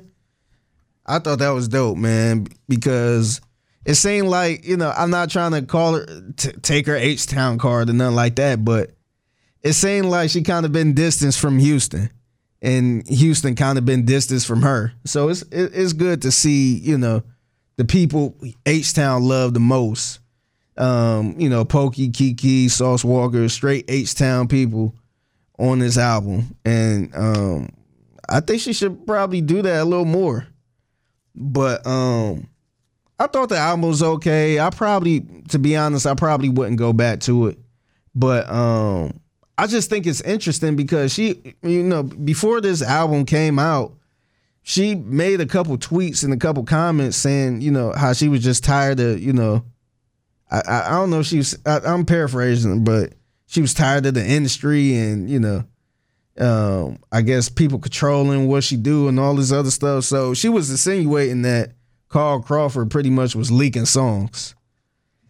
And uh, he pretty much made a post saying, you know, it wasn't me, but, you know, go get the album type thing. So I was curious if she was even planning on releasing this album this week, because it mm-hmm. was a surprise. I don't think that was on the docket, but I apparently a lot of these songs was being leaked. I think her album cover got leaked. Um, I don't even think she was planning on uh, releasing that Future song at that time. But um, yeah, man, that, I'm kind of curious if this is the album she even wanted to release at this time. Um, but to me, um, Drunk said, Drunk said uh, would you give it uh, one to ten, ten being the best? I will, pr- t- to be honest, and um, this is not bad. This it's not bad. It's not for me. I will probably give it a six. I will give it a five or a six out of ten.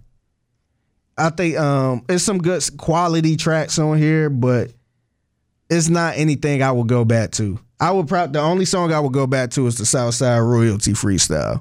That's probably the one I would, if I had to pick something to go back to, it would be that one. But um, yeah, I thought the I thought the album was okay. I'm, I'm just kind of curious.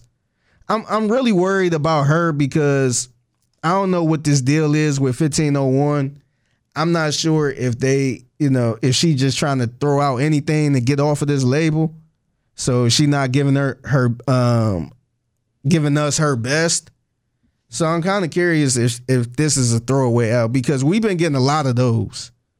So I'm I'm I'm kind of curious if this is just a throwaway album for her. Um, I mean, it's it's a fair question. I mean, she apparently there was some dispute about the last project she put out, something for the hotties. Um, that wasn't considered an album by Carl Crawford and fifteen oh one. They're saying no, we had an album deal, and that was like some mixtape you just dropped or some project. So this is the official album. Uh, but you would think if she wasn't under fifteen oh one, I'm sure she would have bigger features on it than this. Um, now, I will say she tried. I don't think she mailed this one in at all. I think she wanted to be good. Um, but I think there would have been more hype, press run, videos, visuals, features from the biggest stars in the industry if it wasn't fifteen oh one. Maybe they don't want it to be too big because they don't want him to get too much from it. It's possible. Yeah. So... I mean, as far as my opinion on the album, man, I actually thought this was way better than her first album. Um, I didn't know what to expect when I first put it on. I was like, uh, let me just get it over with.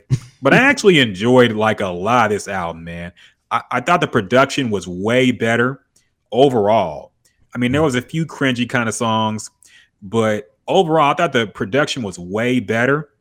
Um, her rapping is way more versatile now. I, at this point, I feel like if you don't like Megan, you just don't like her, and which yeah. is a fair opinion to have. But you can't say she, she don't rap about, about nothing yeah. about but twerking and ass shaking and fucking. Yeah, because she was very versatile on this album. She rapped about a whole lot. Mm-hmm. I mean, as much as she could talk about in her personal life, yeah. she rapped about and think that she went through personally. Mm-hmm. So. I mean, if you have that complaint, uh, you, you, that complaint don't fly no more, man. Yeah. If you don't like her, that's fair enough. But you can't say she only rapped about one thing when you, that's not the case, clearly. Yeah. So I like the album, man. I thought the production was really well done for the most part. There's a few songs I didn't like. The the the dance song was forced. I think it was the song with her. That that that, that dan- this Beyonce Drake dance wave is just not gonna work, y'all. I'm I, look, it's not gonna work, man. Like I, I guess everybody in the industry had like a secret meeting where they said, "This is the future, guys." Yeah, gay dance music. Like this, this shit is house music. Gay, we're gonna bring it back. Gay people like, nah, this ain't it. Yeah, dog. Like, no, man, it's. It's not going to work, man. It was forced here. I didn't like that song. Um, there was another song I didn't really like a lot. Uh, I forget what it's scary. Oh, Scary with Rico Nasty. I like Rico Nasty, yeah, but I thought that song was horrible. That was I just thought, strange. Some it's, it's it sounded like somebody said, "Hey, let's make a Halloween song. Let's make a scary." It sounded like something No Limit would put out yeah. for the Scream soundtrack. Yeah, dog. It's just, I'm like, damn, I was ready to hear the fucking door squeaking. That and- song was ass, man. I couldn't believe that made the final album. That song was so bad. It was such a waste, too, because I like Rico Nasty. Yeah. I feel like they should have been on like a rock and roll type hard song. Yeah. But for that to be the feature, it was bad, man. it, it was just, it was awful. And I don't know why that made the album. It, it kind of brought the whole thing down, honestly. It was that bad. It was an awful song. Uh, Tab says D J Clue screaming Illuminati. Illuminati! Yeah.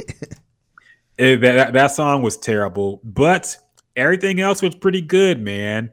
Um, like you said, Southside Royalty.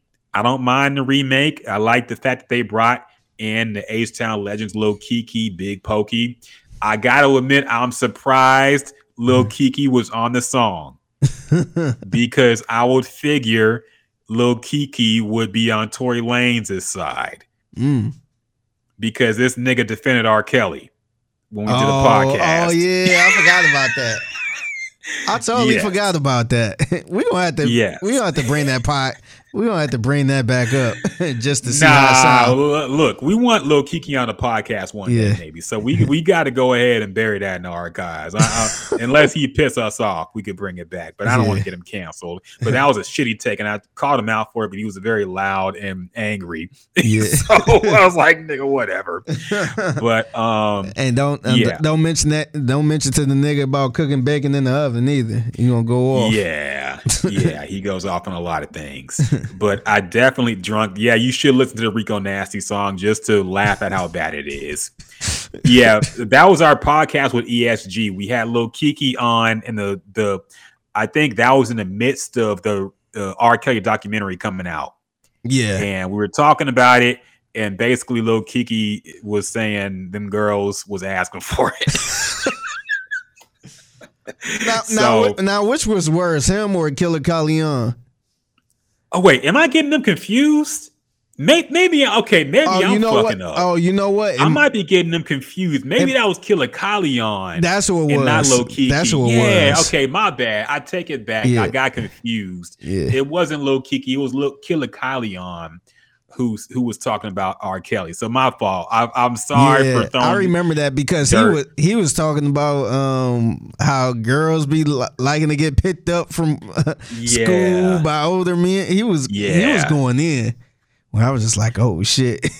yeah, my fault. My fault. I take it back. I'm sorry, Lil Kiki. I didn't mean to put that on you. That was Killer Callion going crazy on the R. Kelly. We really topic. ain't about to That's get them right. on the pod now. I, I know, right? We live stream this shit too. Fuck it. Look, I, I I apologize. It wasn't Lil Kiki. It was Killer Callion doing that shit. So yeah. fair enough. But yeah, it would have been nice to have Bun B on a song too. It would have been nice. E S G, I guess, is kind of weird because, you know, he was cool with Carl Crawford. We had Carl Crawford on our podcast yeah. uh, with E S G. So it would have made that was holding that up. It would have made sense for Bun to hop on because he was, he Bun, was the yeah, only he one defended. Def- yeah, early exactly. on. Yeah, he he said fuck Tory Lanez. so, yeah. Yeah. It would have been nice to have Bun B, Paul Wall. Maybe they wanted to keep it exclusive to Screwed Up Click members, but then they had Sauce Walka on it. Yeah. But Sauce Walka killed it, man. And he was funny talking about all this shit that people jacked from Houston. Yeah. He was talking about the double cup. He was talking about lean. And he also said anime, which I thought was hilarious. He was so like, anime y'all wasn't talking about Houston? No Dragon Ball Z.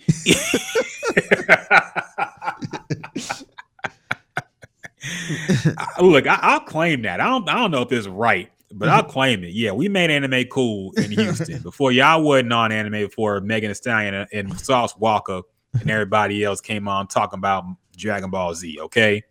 So we put anime on too in a rap I'm gonna game. Have to, I'm gonna have to start watching anime, man. I never really watched it. Yeah, man, just watch some Dragon Ball or My Hero Academia, man. Some shit like that. Uh, but yeah, it's uh It was a funny song. It was a dope song. Sauce Walka, Tab says, Sauce Walka's a phenomenal rapper. He's really good, man. He is. He's really, and he's hilarious too. Like, he needs his own damn podcast, honestly, man. We need yeah. him on a podcast. We've been trying for years. Yeah, I'm going to try to work and get him on, man. It's funny because every time I t- uh, tweet him or something like that, he always like it or retweet it. Yeah. So I'm like, damn, he be on here. I just got to um, catch out, up man. with him. Yeah. Yeah, we got to reach out for sure. That'll be a legendary interview. Always been a fan of Sauce Walka.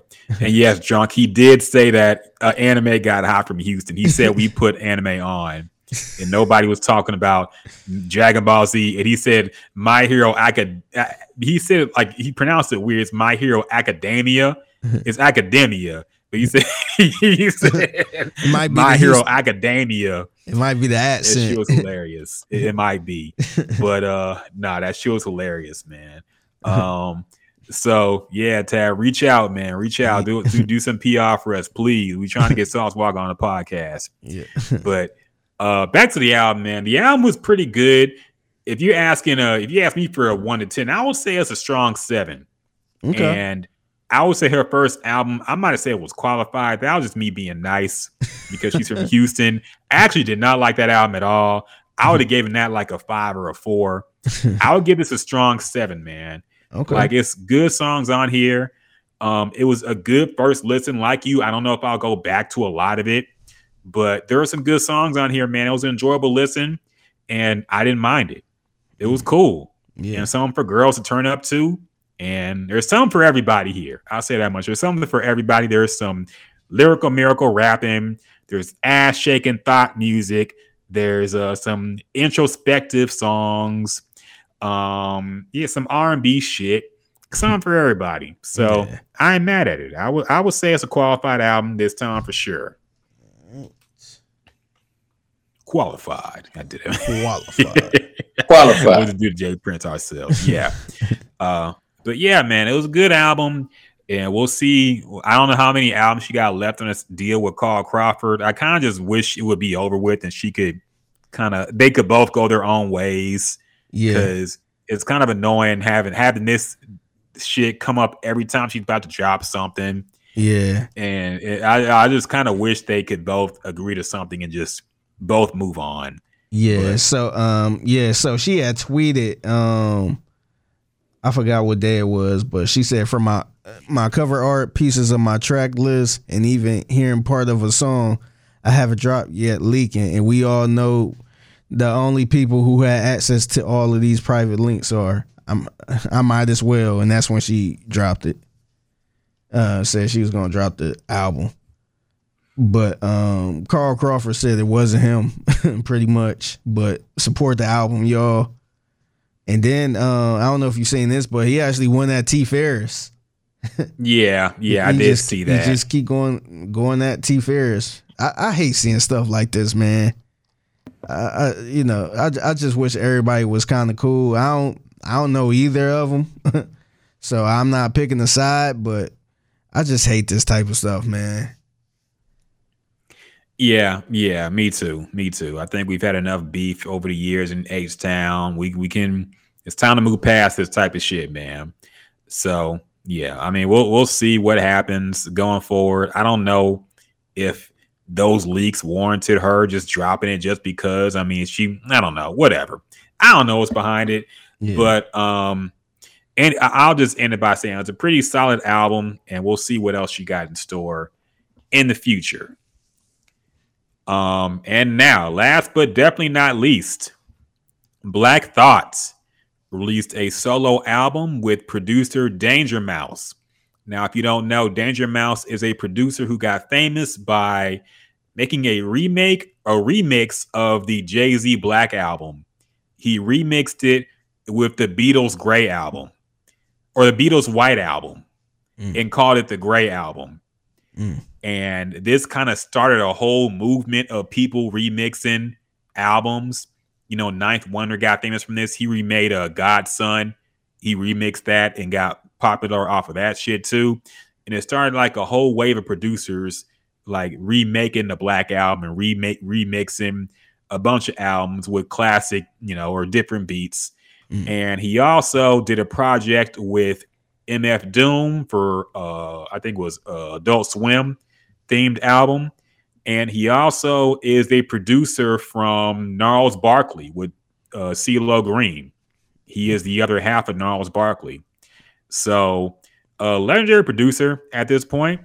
And of course, Black Thought is a legendary rapper from the roots, one of the best to ever do it, if we being real, bar for bar. Mm. So it's kind of a dream matchup here, man. Mm. Um, Danger Mouse and Black Thought collabing for an album. There are some features here as well. Of course, you got M F Doom on it with a great song. You also have, uh, I got to pull up the track list real quick. You got Joey Badass, Russ, Raekwon. You got A$AP Rocky and Run the Jewels. You got some Griselda representation with Conway. And yeah, it is a surprise. I didn't know this was dropping. I've heard some things about it existing, but I had no, I didn't know it was going to drop this weekend. I'll say that much. Um, mm-hmm. But I'll kind of go first on this song, this album, man. I like this album a lot. Um, I thought it was really good. In fact, I think it's going to be probably top three minimum of my album of the year. Right now, it might be sitting at number one, man. Mm, okay. I think it's really good. Mm. I think Black Thought, of course, is just ridiculous, bar for bar. Maybe the best to ever do it, honestly. Mm. And the beats on here are really good, really well done. Um, A$AP Rocky, he made A$AP Rocky listenable, man. Come on. Damn, he's okay. I just, that Damn. Song is actually really good, man. Damn. And A$AP, I got to give it up to A$AP, dog. I thought his last album, Testing, was terrible, but lately A$AP been coming on some fire, man. Mm. He did a song with A$AP Ant recently. I've been bumping still. He did that song for uh, Nego that I liked, and he came with it on here, man. He he he's he's growing, dog. I got to admit, money it ain't it ain't no cl- tipping clothes. Down and money cash clothes, money cash clothes. Yeah, yeah, it ain't that. It ain't no tipping down. He ain't talking about sipping syrup or all that shit. I, Houston shit no more. So he actually came with it on the verse with Run the Jewels, man. He held his own, dog. I got to say, he yeah. definitely didn't out rap Black Thought. Oh, of course not. He did his damn thing, man. um, But yeah, man, if you went to like Aquamarine, Aquamarine was a really good song as well. I like the song with Conway. Like the whole album is just is really good, man. It's uh, if you like this kind of hip hop, if you like real lyrical with uh, with some dope production behind it, highly recommended, man. Uh, like it, it's such a good album. I'm gonna have to check this and out. I'm so glad it came out. I'm so glad we got this and the Black Star two album in the same year. It's like dreams are coming true, man. Hip hop yeah. ain't hip hop ain't never gonna die, dog. Yeah. As long as the real niggas are still making rap, hip hop will never die. It's mm-hmm. more proof that like no matter what you think about the mainstream, there's still great, great rap being made every year. You yeah. just gotta look for it a little bit, but it's there, man. And I thought this album was amazing. I'm gonna keep bumping it throughout the rest of the year, and probably more and more, and going on, going on, going forward. Highly recommend it, man. I give it a ten out of ten at this point. I would say it's definitely qualified. And yeah, man, qualified. Yeah, Jay Prince put the stamp on it. Yeah, I, I'm I'm I'm really into this album right now, yeah, man. Just okay. Black Thought is just Black Thought is just ridiculous. Like if you listen to his lyrics, like he raps so fast that some of the shit goes over your head. But you yeah. replay the shit, and it's like, how'd he even think of rhyming this shit together, man? It's yeah. ridiculous, dog. Yeah, he's like a he's like an alien, man. He's one of them. Him and Lupe and some of these people, the way they rap is just out of this world, dog. He he gets. Ridiculous. Damn. So I'm gonna have to check this out. Nah, I think you'll like it, man. It's okay. It's a great album. It's a great album. um now that does it for new releases this week. We got a lot of topics to break down as well, man. A lot of stuff happened this week. Um let's start out with the uh, the shocking uh breakup of the Breakfast Club. So Angela Yee at some point tweeted the Breakfast Club as you know it is officially over, or something like that, to that effect. Yeah. And nobody knew what that meant. We all assumed the show was ending. Yeah. Because the way you word it like that, mm-hmm. it sounds like everybody's going their separate ways. Maybe it's going to change formats, but we everybody made their goodbye Breakfast Club posts. Yeah. They put together their favorite moments of the show history. I was enjoying that interview. I ain't gonna lie, I was enjoying all of those fun moments. Yeah, it was moments. Fun. Soulja Boy interview, the Birdman interview, yeah. all the crazy moments, the Kodak Black interview where he got the ski mask on, yeah, all that stuff. Yeah, it was good seeing the uh, clips going around drunk. It, it was a fun reliving all those moments, but of course, it, that's not really what happened. Yeah, the show is not over. Angela Yee is just leaving. Yeah, I kind of got fooled. Because I seen the tweet too. I'm like, what? So I thought it was like totally done. And uh, so I tuned. I ain't listened to the Breakfast Club in like t- six years, man. Yeah, it's been a minute. Here. And so I was. I'm like, you know what? I'm gonna listen. I'm, I dust off the um, the iHeart uh, the iHeart app. So I was listening to it as I got I got on, and um, and I should have knew, man, because they were sitting here bringing up the tweet. They're like, you gonna talk about the tweet? What's up? And then like, why she not talking about the tweet? And you know, it seemed like they was kind of going at it, mm-hmm. but you could tell they kind of set this up. And then once she announced that she was leaving and you know her new opportunities, then I'm like, they set this all the way up. They probably, she probably is like, I'm gonna tweet this out, get people going, and let's play around with it, let's go along with it, type thing. And they, they knew because, so she announced that she's um, leaving the Breakfast Club and she getting her own syndicated show. And um, she said that this been in the works, um, I think, before the pandemic or right during the pandemic, somewhere around there. So it, it been kind of in the works. And, you know, stuff like that. We work in radio. Like, I guarantee you Charlamagne and D J Envy didn't find out right there for the first time. Yeah. Like they had a converse they probably had a conversation. She let them know probably before, and now is official. And you know, they they they didn't just find out right there and there. So, um they they they fooled me.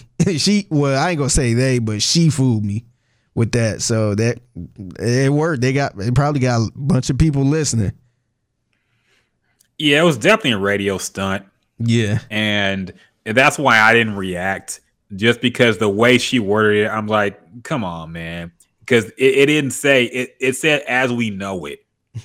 So as when you say that, I'm like, okay, that could be anything. That that, that seems, it, it doesn't indicate the show is over. Yeah. So I was like, okay. Drunk says last time I was in the Breakfast was Tekashi interview right before he snitched. That was a good interview. Doug, yeah. Tekashi, I hate the fact that he just, a super cornball that we can't yeah. even fuck around with no more, because he was entertaining he was as hell, dog. Yeah, he was hilarious. Tab says she announced it in the second to last segment. They were using it as promo. Yeah, definitely. It was a yeah. radio stunt. Yeah.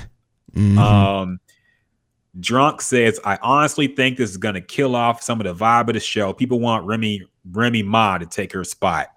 Um, look, I'll say this much.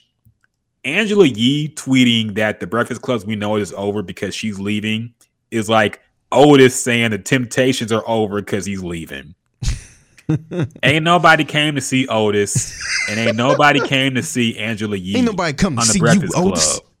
Dog, I can't think of one memorable moment that Angela Yee contributed to in the show. Yeah. Like she was completely useless, man. Let's be real. I respect her for all the work she put in and radio. She got her own successful podcast, the Lipstick Service or whatever it's called. Uh, uh Lip Service. Yeah. Like lipstick. she got she, she got her own spin-off shit that's successful, and all props for that. But dog, she did not know what the fuck she was talking about in an interview. She was she would come with like no research. She would and she would be like the research person. Yeah, but she would just have like a track list. So I see you got a song with Tory Lanez on here. Yeah. Oh, I see you got a song with Chris Brown on here. Yeah, like no kind of research. Like, I, nothing she contributed to the uh, to yeah. any interview. Re- remember, remember, remember when K. Michelle called her out Yeah. that yeah. was hilarious. Like, she was actually yeah. going at her saying, oh, you, uh, I guess it was the whole um, cast, uh, was it uh, Uncle Murder or somebody? Mm-hmm. Uh, and I guess she was upset that Angela Yee was, I guess, brung it up and was laughing and all this other stuff. Yeah. Yeah. And then she decided not to even talk to her for the rest of the interview. I'm like, damn. Yeah. And Drunk, you bring up a good point. The Gucci moment was great. That was yeah. great. Uh, that moment where she, she was, he was kind of implying that something went down between them and she was trying to play it off. And he, he looked at her all crazy.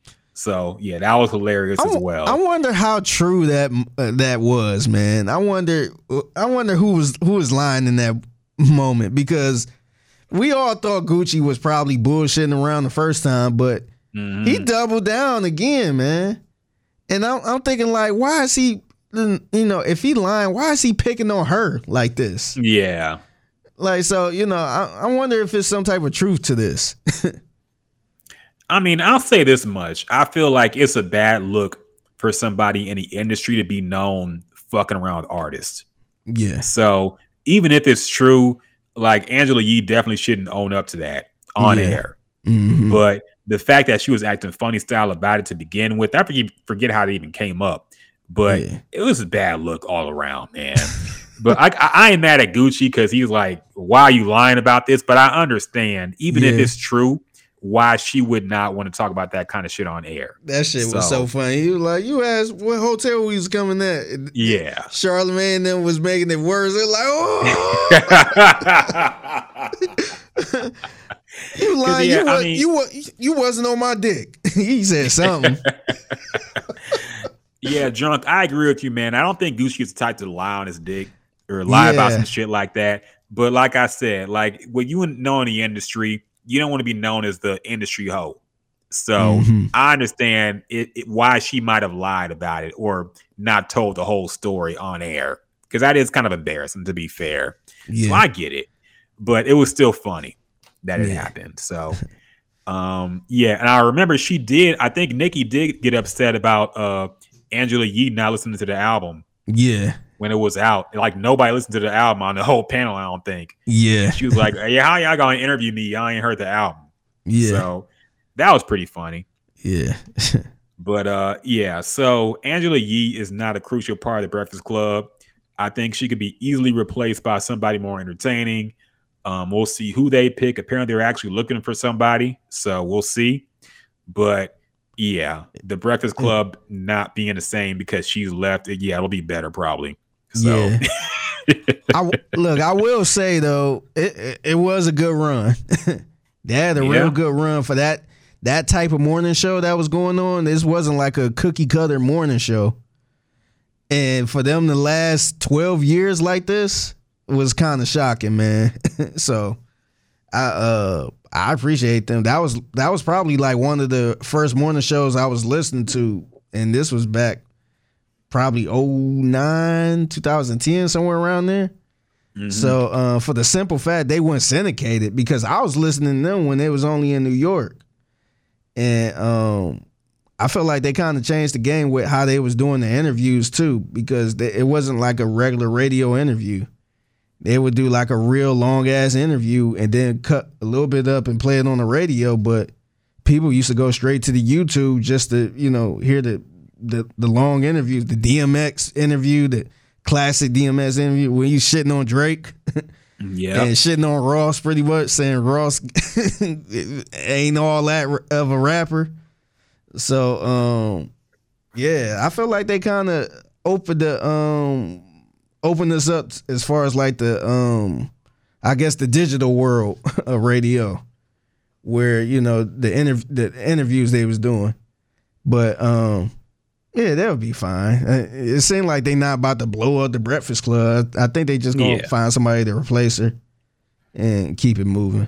I, I, I kind of seen that going, because it seemed like the chemistry wasn't the same since the whole yeah. Gucci Man thing. So I think it was well needed. Yeah, I agree. People grow apart and all that. So yeah, props to them for staying together as long as they did. I'm sure Angela Yee will be successful in whatever else she does in radio. But yeah, It is what it is. It's a business, so life moves on. Yeah. It is what it is. Um, other things that happened this week. I want to talk about this, man, because uh, twenty-one Savage got called out for being a hypocrite. um, now, if you, you if you didn't see this, twenty-one Savage tweeted earlier this week, Atlanta, we had to do better. Put the effing guns down. He he bleeped out the F word, which is, is funny, number one.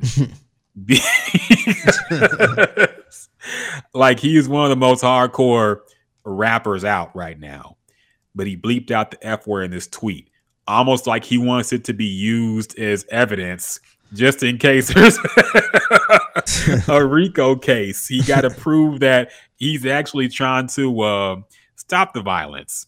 So mm. when he tweeted this, there was a whole lot of people poking, uh, pointing out the fact that in all his lyrics, he's killing somebody, killing a whole block, shooting people's mama's house up, shooting grandma's house up. Very violent music uh, for him to be tweeting something like this. And when people brought this out, I guess he got upset about it. He did tweet. He said his lyrics were entertainment and all that stuff, but people were still weren't buying it. Mm-hmm. I mean, they they just said that he wasn't the person who could tweet something like this, given his music content. So he actually got pretty upset about this. He got on live. We'll play a little bit of it. He got on I G Live and talked about it and how people were calling him out for being a hypocrite because of his music content. And it kind of sounds something like this. Wait a minute. I'm going to get, get up to YouTube on that. Yeah. No, on the YouTube uh, link t- below that. Yeah. Uh, uh, come on. Yapped on live. Me growing up and, and listening to music, I always thought music was a reflection of what was going on in the world. Like, I thought artists went through whatever they went through, grew up, grew up around whatever they grew up around, saw whatever they saw, heard whatever they heard, and went and made music based off of that. But when I say something about how I really feel about Atlanta, like where I'm from, it's like a lot of gun violence, a lot of killings and shootings going on. And I ain't never seen nothing like this. Like, my whole life being in Atlanta, I ain't never seen it at this point that it's at right now. Like, babies getting killed, and it's just, that shit just sad. That shit make me depressed. But when I speak up on that, they say, "Oh, you a hypocrite. You you this, you that, you." A lot of y'all just be getting on here, just writing comments just to like try and get likes and shit and be cool and shit. That shit be lame. Like, it's it's a lot of it's a lot of young people who come from these environments we come from that found a way to feed their family and feed a lot of people in their communities and neighborhoods by making this type of music. So it's like, what would y'all rather? Would, would y'all rather all the young rappers, no matter what they rap about, would y'all rather them still be in in in in the ghetto and get killed or go to jail? Cause y'all be saying like, "Oh, don't rap. You you, you rap about this. Don't a couple um back to school drives. Don't change." Like, that's cap. I've been doing back to school drives. This this was this my seventh year doing it. Since the first year, all my good deeds that I do, I don't send them to the blogs to try and get like liked cause cause of it, or try and get like attention. Like, oh, really, look what I'm doing about this. I do a lot of yeah, shit that he was y'all don't know about on live, man, because that ain't what I do it for. Emotional. I don't do it for recognition. I do it because I want to. At the end of the day, y'all be saying all this violence. Woo, woo. I'm gonna rap about whatever I want to rap about. At the end of the day, that's just what it is. No, it, it it's it's it's everybody in the world ain't killing each other. It's a lot of killing going on, but it's not the whole world. And a lot of people listen to my music. So the small percentage of, of people that's killing and all this shit that y'all saying, why ain't the other ninety-eight percent of the people that listen to my music killing each other? If it's my music, that's all I want to know. If, if, if it's the what I'm rapping about, or what all these rappers is rapping about, is the reason why people are dying and Okay. Did it cut off there? That, I think yeah. that's enough. Yeah. Um, we, we get the gist of what he's saying, which is basically, you know, he's going to rap out what he raps about, but he does help out in the community, and he's trying to speak up on it. Drunk says he's been listening to twenty-one since he dropped. If he says it's getting violent, it's really a problem in A T L, and he's really coming from the heart. Yeah, I've heard Atlanta is crazy. Yeah. Right now. Like, it's... Yeah. Worse than it's been in a long time, apparently. Yeah, people getting carjacked in broad daylight, people getting robbed in broad daylight. Some neighborhoods you just can't go to, period. Yeah, and so. we ain't even we ain't even bring this up, but um, you know, we we was talking about the whole Young Thug Rico deal, and mm-hmm. um, their mayor or whoever came out, whoever it was, came out and said they're looking at other rappers too. They looking at other people, so yeah. apparently it's it's something going on where they trying to put a stop to it. It's, it it done got that bad where they trying to they trying to catch everybody. Yeah, and I saw Lil Baby had a, a event as well, some kind of charity that went on just recently. And look, I don't want to say that's because of it. You know, he might have been doing some shit for a long time, like twenty-one has been. But I also know, like, this four P F shit is like real shit. It's not just some yeah. rap shit. So, yeah, yeah. It, I think um, I think in Atlanta, you know, it's kind of small too. So everybody know each other. Everybody affiliated with with you know some of the same people type thing. So you know it could easily be anybody. yeah, I, I think, and this could be easily read as they're trying to get ahead of something, or trying to build some evidence in their favor yeah. just in case something goes down. Mm-hmm. Because, like, look, I'm not saying twenty-one is shooting, but and I'm not saying Lil Baby is shooting, but they're likely involved with people who are. Yeah, and that's all if they you're need. Involved in that, yeah. it's, it's still a conspiracy. So, yeah, yeah, yeah. That's all. That's all it takes. Like, you ain't got to be the driver. You ain't got to be the gunman.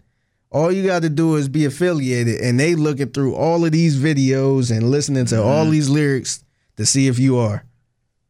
Yep, yep. So, yeah, could be, could be definitely them getting in front of it. But, Figgy, I still want to know your opinion, man. What do you think, uh, assuming this is, is coming from his heart and it's just something he wanted to get out, uh, what do you think about his message, and what do you think about his response to people calling him hypocrite? A, a hypocrite for the stuff he raps about versus what he's saying right now in terms of stopping the violence.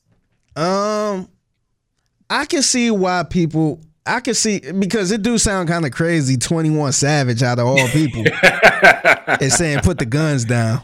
It's it, to me, this is like Snoop Dogg saying, "Hey guys, put the weed down."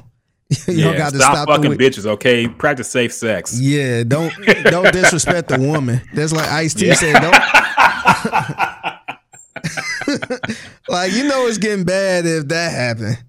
Yeah. So you know, I can see it kind of looks and kind of sounds strange, but um, man, twenty. I mean, let's look at the career of twenty-one Savage, man. This dude started off as a rapper. I ain't I ain't like him from the beginning. At the beginning, I I thought he was awful, and I'm like, what the fuck is this? Like, I seen this um, his uh, Cypher um, freestyle.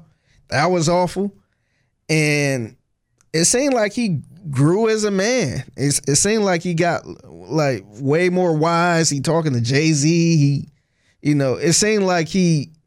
He's he seemed like he's separating himself from that mumble rap that uh, that we used to put him in, and he he he's kind of doing more positive things, man. I can't be mad at somebody doing positive things. Now his lyrics aren't ain't really that positive. He still talk about, you know, killing niggas and shit like that, but if you look at him outside of music, it seemed like he trying to make a difference. So, um, I mean, if this coming from the heart, I can't be mad at it. Like, like, wh- I mean, I just can't be mad at that. Now, to your point earlier, is he trying to get ahead of it? Where he trying to possibly stay out of it, trying to distance himself from it because maybe something big coming soon. So he's saying, hey, y'all, you know, let's stop the shooting, Atlanta type thing. Maybe he trying to do that, but you know, I can't, um, I can't, I can't be mad at, at him if he's speaking from the heart. I can't, I can't sit here and say, man, no, man, you, you know, you talk about shooting, you can't say this, because at the end of the day, these dudes are still human too, man. And, you know, if babies are getting killed and, you know, stuff like that, innocent people getting killed, I think you can't, I like, that's kind of a, um, I, I guess that's kind of human nature to say, chill out. Yeah. But um, just a simple fact is coming from twenty-one Savage is kind of funny. When, you know, when he got to tell you to stop the violence, it's like, it's like, damn. Like, I kind of looked at, I I ain't really look at it like him being a hypocrite. I kind of looked at it like, damn, it must really be going down if he's saying, uh, chill out.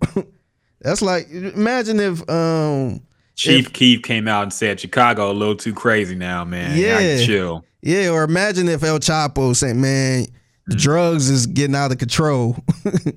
Like, y'all need to chill out when selling the drugs and all that stuff. Just some, like that. That's how I kind of looked at it. But maybe Atlanta is really getting that bad where, you know, maybe he genuinely have a heart, because he been doing a lot for the community. So, um, yeah, man, I, I'm not I'm not mad at it, but I can see how people are kind of judging them a little bit. Yeah. And Drunk says he thinks he's being genuine, though, because these rappers in Atlanta ain't safe either. They doing home invasions, even in the rich part. Yeah, man. Like, mm-hmm. it, it's apparently like, anything goes right now and that shit. So I'm sure they're worried, too. I'm sure people they know of getting caught up in some shit. So, yeah, man. Yeah, I see, uh, uh, of, like, fucking people taking videos of, like, how quick their tires get removed from their car in Atlanta, man. Like, you walk, go to the store, grab something from a corner store, come back, your shit's on bricks. Man. I'm like, damn, man, it's crazy out there, it seems, dog. So look, I'll say this, man. I recognize that twenty-one is one of those rappers who does try to help the community and does try, like, I've heard stuff about him, like trying to put kids into tech and like doing good things for the community. But I think he's smart enough to know he's a fucking hypocrite, man. And I yeah. feel like he's he's making excuses because he wants to continue profiting off of the music he makes. But he's smart enough to know that that is bullshit, that he's going to fucking keep rapping about what he does and then say, stop the violence in real life. Like, he knows this, man. I think he's a smart guy. Like, I understand you got to make a living. And right now, like, he can't be the one to change it. You know, he isn't, probably doesn't want to be the one to change it right now. Yeah. But somebody has to, man. Like, at some point, like, we got to move. Like, we got to get out this drill music era of just niggas making fucking anthems about murder, dog. Yeah. That, that's like, I'm not saying, and that's the point he brings up is so stupid to me. How he says, everybody listens to my music, but they don't all kill somebody. Like, that don't mean it's not part of the problem, man. Nobody's saying music is the reason people kill people. But you can't deny the music ain't fucking inspiring some of this shit, man. Even if you want to be a rapper today, you feel like you got to be a street nigga to get on. Yeah. Okay? You feel like you got to do dirt to even get noticed in the game right now. You know? Yeah. So what else you going to do, man? You could be from a good home. You could be, the parents could be doing everything, but this is what niggas think is cool now, dog. Yeah. I th- so yeah, I think he, like, you can't have it both ways.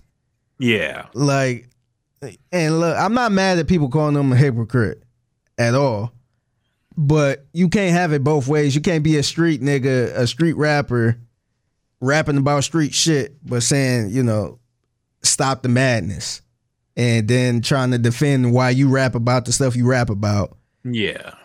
Like, you, like, to me, he better off either coming out with this statement and probably saying, hey, I'm going to stop rapping about killing people, or either B, he just don't say anything about it and yeah. just keep rapping about it and just, you know, maybe in private say, you know, dang, so, you know, people getting killed like that, be careful or something. But you you can't you, you can't have it both ways, man. I agree. And that's my whole thing with it, man. Like, be one way or the other. But, and like I said, I think he genuinely doesn't want like Atlanta look like this right now. I don't you know? think I don't think anybody do. I think that's kind of exactly. human nature. But exactly. But as a rapper, you know, that rap about that content mm-hmm. is is you know you know just think about somebody that uh, a woman that do porn, and then she in the same breath she's saying, "Hey kids, don't do porn," or "Hey, we need to mm-hmm. stop exposing ourselves. We you know we're ladies. We can't let these men do this." But you're doing porn. Yeah. So how do that? You know, they don't really you know. They don't really look right. Yes. So, you know, it will hold more weight if you stop doing porn and stop showing yourself, or either you just keep doing porn and just mind your business. Yeah. And uh, twenty-one Savage has tried to play the the card of, you know, look at me like Denzel Washington when I'm rapping. But and we talked about this before. That shit just don't fly with me, man. Like, these rappers are acting, they're, they are their persona on track and off. It's not yeah. like fucking Keanu Reeves walks around like John Wick when the yeah. cameras turn off, man. So, like, that's my issue with it. You acting like you the realest rapper, and no, no one's going to come out and say they rap is lies. Yeah. Any actor will say, yeah, that was just me acting. I'm not like this asshole in real life. No rapper going to come out and say his raps are lies or not true, because that would be career suicide, man. So yeah.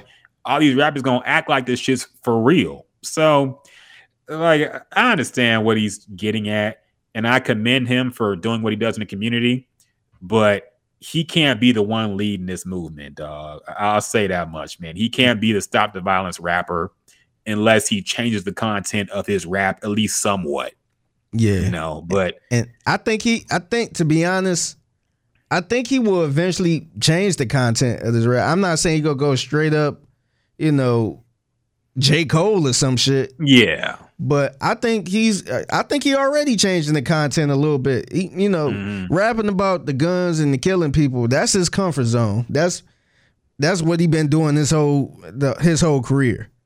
But he is rapping about other shit now, man. He is getting into, you know, the other side of things outside of just being a rapper. So I think eventually he will get there. But right now he's not there.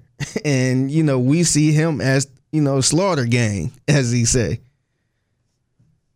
Yeah, yeah, exactly, man. So, like I said, I commend the message. I commend the fact that he does things in the community, but I also agree with people calling him out for being a hypocrite for his lyrical content, because he, he is. He, he, you can't really argue yourself out that he is a hypocrite, but at least he's trying. I'll yeah. commend him for that at least.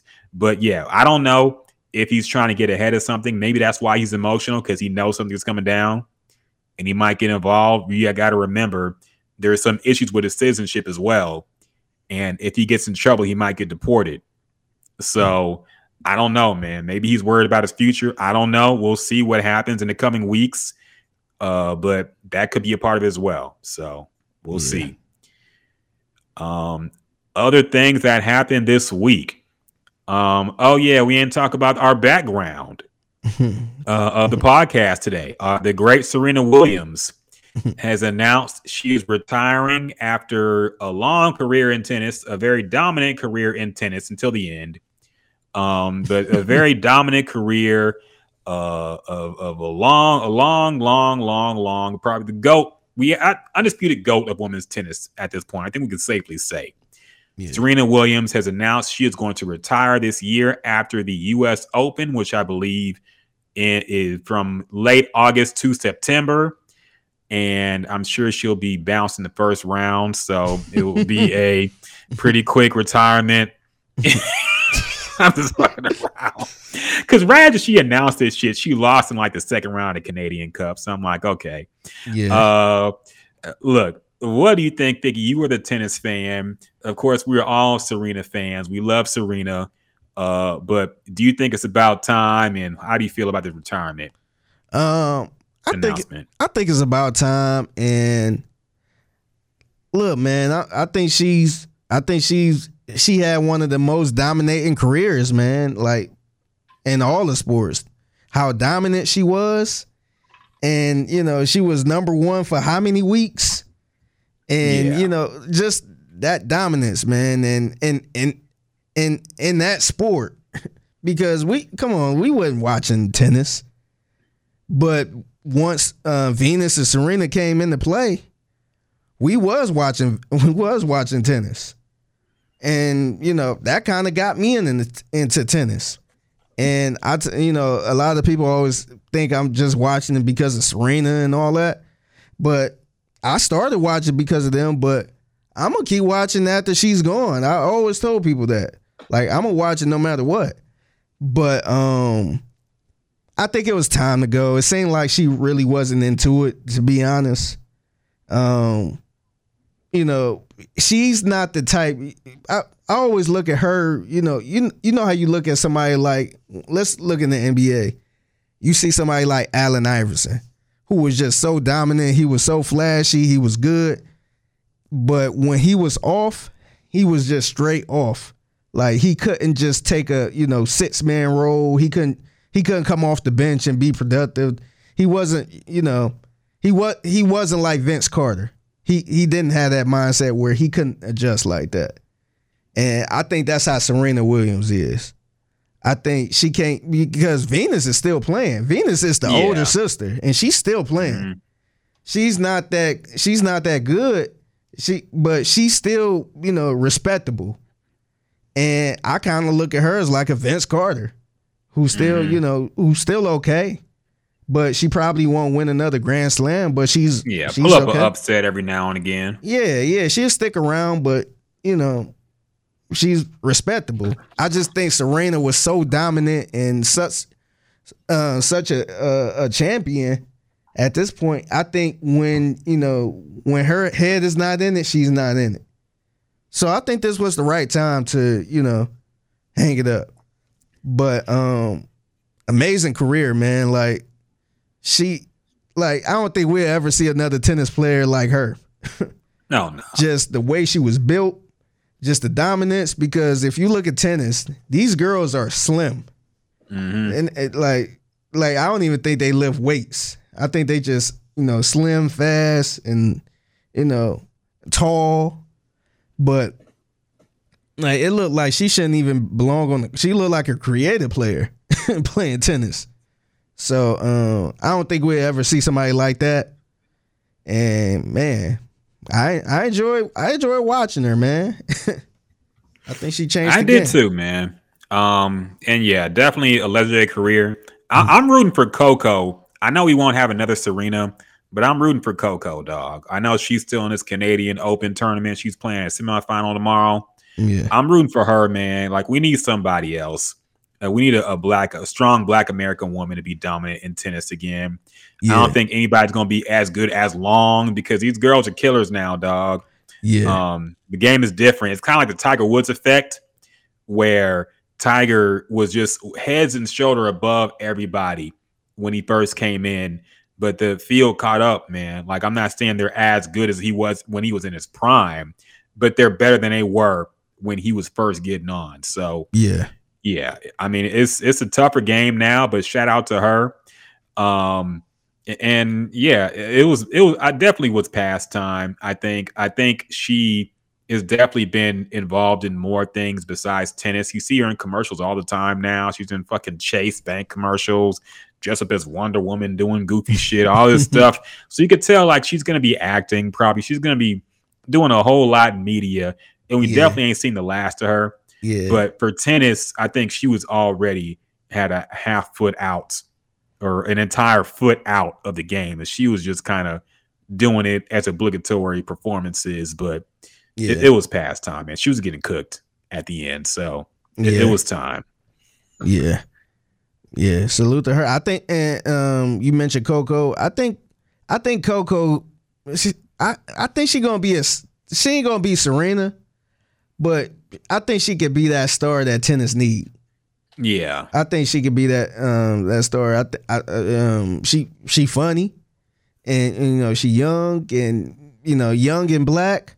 So I think she could kind of bring some uh, a little spark to the um, to the game. But yeah, I don't think it'd be another uh, dominate dominating tennis player like Serena. or at least far yeah. as uh, for women. But um, tennis needs some tennis needs some action, man. I was talking about this with somebody how um, how Nick Kyrgios was in the finals, and this dude was entertaining, man. And this was the first time somebody ever, I mean, a lot of people seen an entertaining tennis match like this, with mm-hmm. a dude just, you know, barking at the uh, official.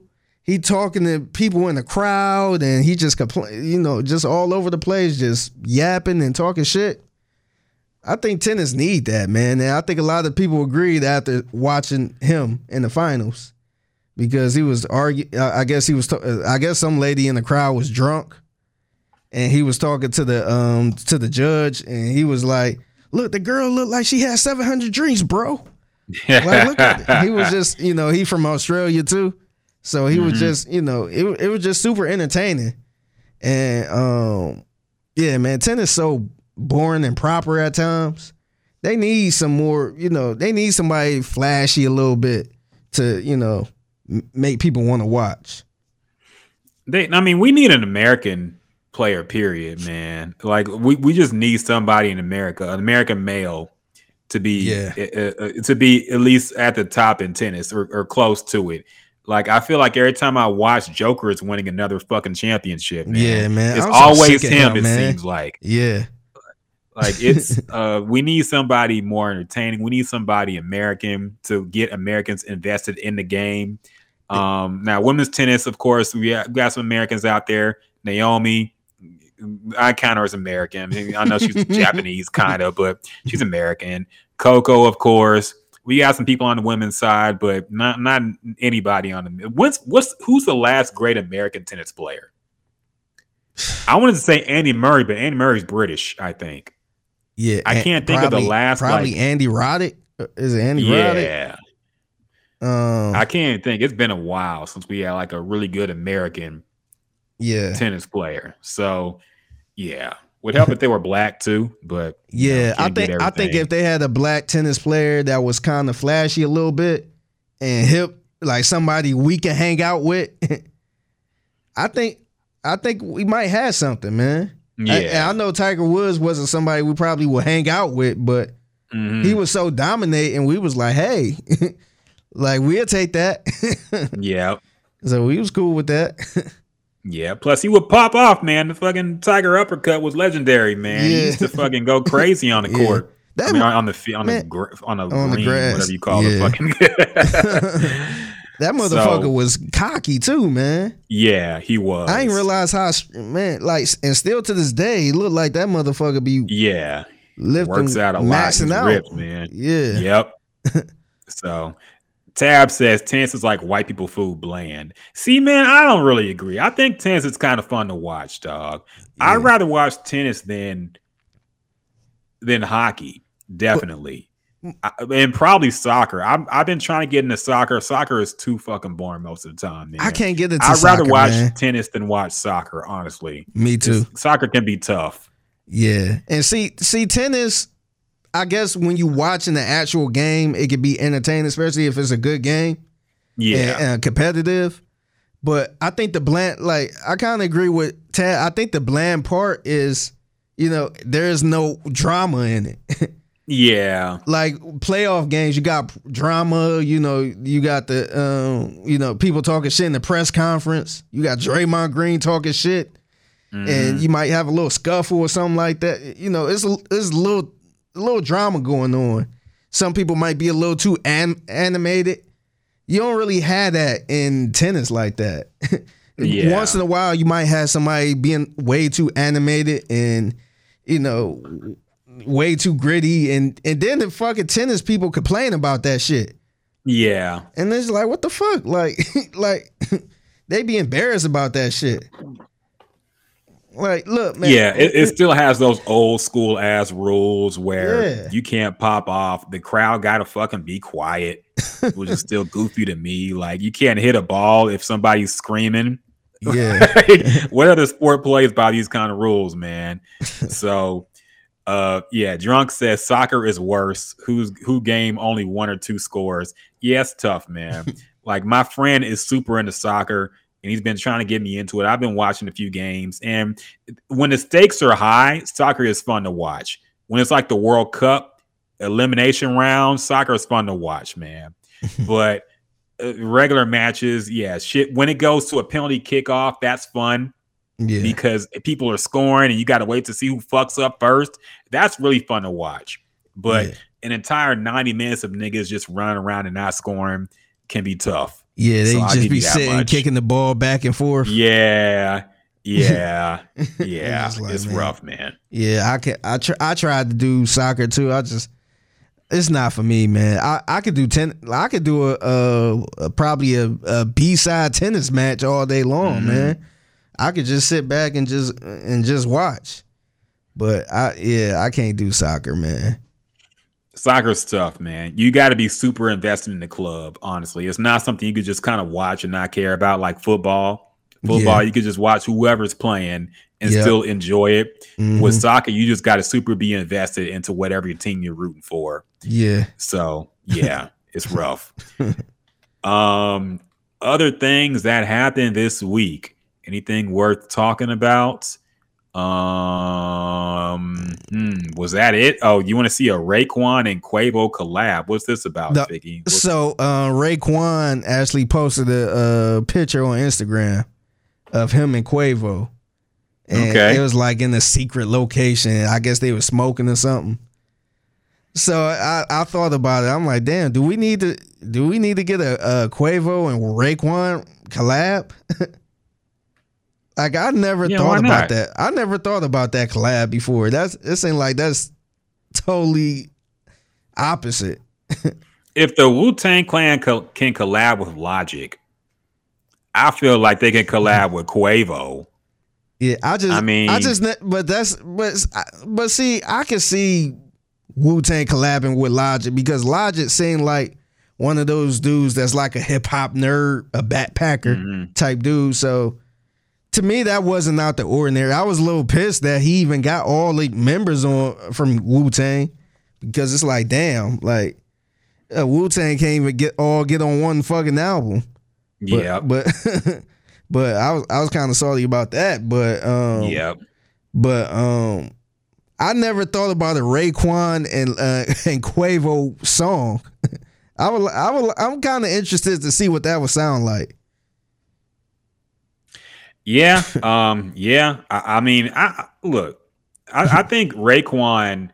I think they, they would do it justice, man. Like Quavo can rap when he wants to rap. He, he, he won't just be doing the the the fucking Migos flow with some bullshit. He can rap when he wants to rap. So I think it. Um, look, I, I'm down for it. I think it would sound good. I think it would sound good.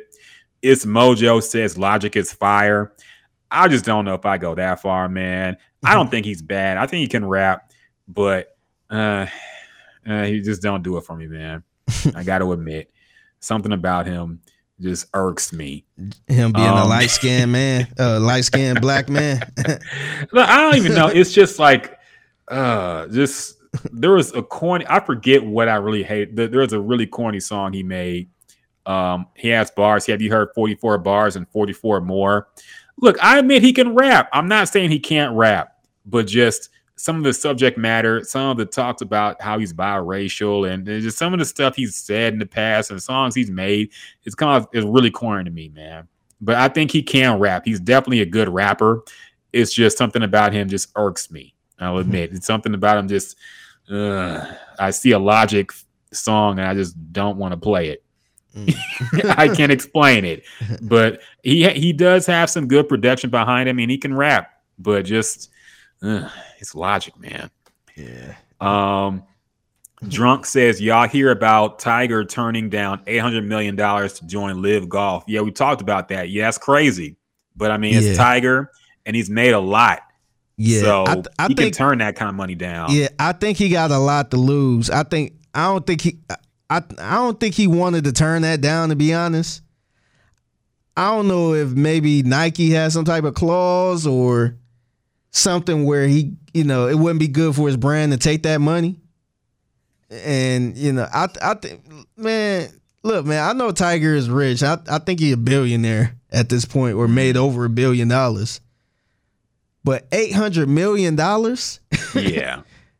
To me, that just screamed that this won't be good for my brand if I if yeah. I, if I uh, accept this money to play with them. Nike told him, no, don't do it. Yeah, now it's not a good look for your brand, and you ain't going to be on the Wheaties covers anymore and all this shit. So yeah. I I think if if it was no restrictions, he probably he would have took that money so quick. Oh, yeah, definitely. But I mean, look, he's at the end of his career, and I'm, he's made more money than he knows what to do with at this point. So, I mean, he at this point, I'm sure he's just he could say I'm good.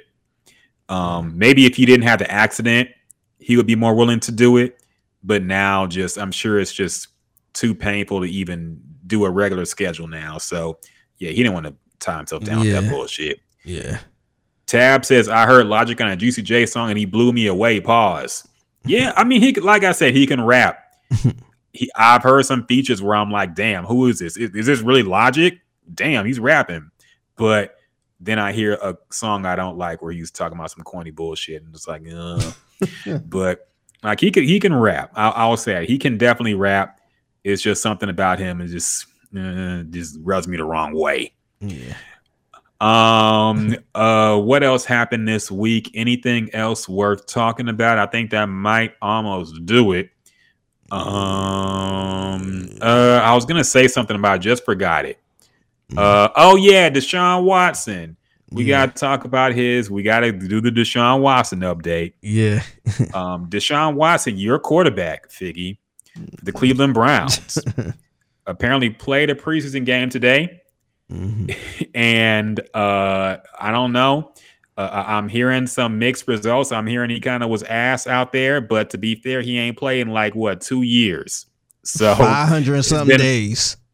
Yeah, it's been a long time since he last threw a football in a meaningful game or any kind of real game.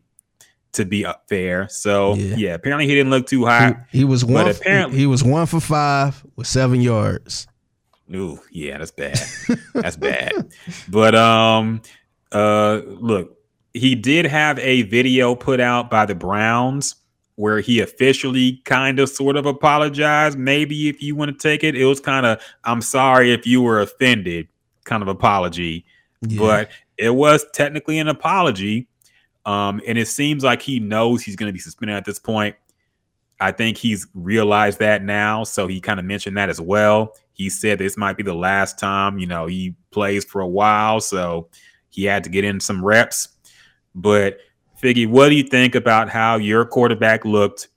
And I'm putting this on my... you, dog. It's, this is your problem now, okay? You got to deal with this, all right? Hey, man, I'm I'm cool with Cal Manair, man. So I don't know what that's you're talking true, about. That's true. Davis Mills Ooh. is my problem. You gotta disown the Browns now, dog. I know, you man. Friends with Cal McNair. You can't be supporting even, this yeah, man. I ain't even tell him I'm originally from Cleveland, so yeah, don't don't tell it's, him now. It's funny. Be, it's funny because I be talking to some media people sometimes when I'm at camp, and mm-hmm. they be like, "Where are you from again?" No, I'm from Cleveland. Oh, so are you a Brown? Where's your thoughts yep, on Deshaun yep, Watson? Yep, yep, yep. Dog, you might have to start lying.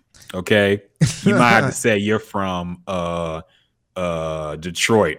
Yeah, they, you they might, might have to. They might really laugh at me then. Yeah, look, at least you ain't got to answer the Deshaun Watson question. I know. So, yeah. Um. So yeah, what do you think about this apology? What do you think about his performance? Are you worried by his performance? And are you even rooting for the Browns this year? Let me know that much. uh, I'm not worried about this performance at all. I, this is this was his first game in a long time, and mm. I watched a little bit of the um the first two series, and um the, to be honest, the Browns look out of sync overall. Now they won the game. The preseason game don't matter anyway, but um they looked out of sync a little bit, man. Like it was, they had like three penalties on one drive, and you know, uh, a couple people dropped the pass, and somebody fumbled, and it was a lot going on. So, um, yeah, look, he he gonna need some reps, and I see why they're trying to get him something. But um, man, I don't know. it's looking like they trying to really give him a year. And um, the part that kind of, the, the part that's kind of confusing to me is it seemed like the N F L wanted a definite suspension, which means, you know, he's suspended until further notice, pretty much, from my understanding. And um, I kind of understood they wanted a, a definite suspension when, you know, he still had the cases looming, when he still had twenty-five cases. But I'm kind of, I'm I'm kind of confused. Maybe you can explain, but I'm kind of confused why they want an indefinite suspension. Like what? Like why do you want him suspended until further notice? Was you know, I feel like either you you know go for a year. You said if you feel like you need to be suspended for a year, or hell, if you want, if you feel like you need to be suspended for three years, say mm-hmm. three years. But I don't understand the definite suspension because you know I think right now he got one case open, and that's yeah. that's probably gonna get settled sometime soon. But I would totally get it if he, you know, because look, there's no way you could play if you got twenty-five cases open for this and, you know, the Busby stuff going on. But that's that's kind of not the deal right now. So I don't understand suspending the guy until further notice after everything is kind of, you know, solved a little bit. I wonder what's their what, what what's the purpose of this and not just saying, hey, you suspended for twelve or you suspended for a year or two or three years. Like, I just don't, I, I really don't understand that mindset. Yeah, I'm not exactly sure why they said it's indefinite. Um, there might be a legal reason why they have to word it that way, because every report I've said said it's going to be a year. So I don't know why they wouldn't just say that. Drunk says indefinite suspension because they then they can make him seek therapy and stuff and make his return conditional. I think they could do that anyway. Yeah. I think they could say a year under the condition that you do this and that. They don't have to yeah. call it indefinite. But yeah. I mean, maybe I, I don't know. I don't know exactly. I'm sure there's a reason why they have to say it's indefinite. But every report I've said says it's going to be a year. But maybe it's a P R angle too, where it's like we're not just saying it's a year. We're saying it's indefinite. So the people will be more satisfied with that yeah. than just saying, okay, would, you're taken out. Because, again, yeah. that brings up the fact that a guy put fifteen hundred on his own team and he got the same suspension. Yeah. And people smoke weed and got the same suspension. So maybe he just they just don't want that argument to keep going on and on. So they just want to say it's indefinite, even though it's only going to be a year probably. Yeah. But um, that could be the reason. But I don't know, man. Um It's, I don't know. I don't know. I, I don't I don't really know what else to say about this now at this point. I just think they need to go ahead and make the decision and, and just move on. This shit, this shit been a roller coaster, man. Yeah. Like everything, I, I like, I look, I know uh, media people always get criticized for trying to predict something or say something and they get called out because they was totally wrong. But I feel like if you had some type of say-so in this Deshaun shit, everybody should get a pass, man. Because this this shit been all over the place, man. I still yeah. I still be getting people commenting on my tweet from um, when I posted the video, Arian Foster. And when Arian Foster told him, stand his ground. Mm-hmm. And niggas be in the tweet still to this day talking about, say, oh, how you, look at this, trying to tell him stand his ground. It's like, bro, that was before the fucking yeah. cases. So, like, why are you sitting here trying to say, oh, look at this, that's a bad taking? Mm-hmm. Like, dog, that was way before the cases, man. So, I, I feel like people, everybody deserve, if you had a take on Deshaun Watson and you and you was totally wrong, You you shouldn't nobody hold you to the fire, man. Because this you know what's really funny? Andre Johnson still has that tweet up about how Deshaun needs to stand his ground. He still has that up to this day, which is which is wild because yeah. he's out there with the team now. He's been out like, there almost every day. The yeah. I'm surprised nobody asked him just to take that shit down. I'm sure somebody they I'm sure they know he probably that ain't, tweet's still up. He probably ain't logged in since, man. Yeah, I'm sure. I'm, I doubt he's on Twitter. I'm sure he just logged in to say that, and then somebody had to remind him of his password because he probably already forgot. Yeah. So yeah, but I'm surprised that tweet's still up. um, John brings up a good point, how he offered the N F L to take eight games with a five million dollars fine. Apparently, the N F L offered that first, and Deshaun turned it down. Mm. And now, since I guess he realizes he's going to miss the whole season, most likely, he went back and tried to get that same punishment of eight games and a five million dollars fine. So I got to ask, man, who is advising Deshaun Watson? He got to fire his whole team, because they don't fuck this whole shit up. Now, you could say, okay, fair enough, he did get a big contract and he got out of Houston, so that now, worked. But see, but that, but that was his agent. Yeah. I'm not sure if his agent is, you know, controlling all of this, but I think everybody else around outside of the agent, I think he need to keep Mo together around for good for that contract. Whoever is advising him legally before, he like, just need a clean house, man. You got to get rid of them, because You, he could have settled before this even became news. Yes. We know that now. Yes. We could have settled before he could have settled before any of this came out.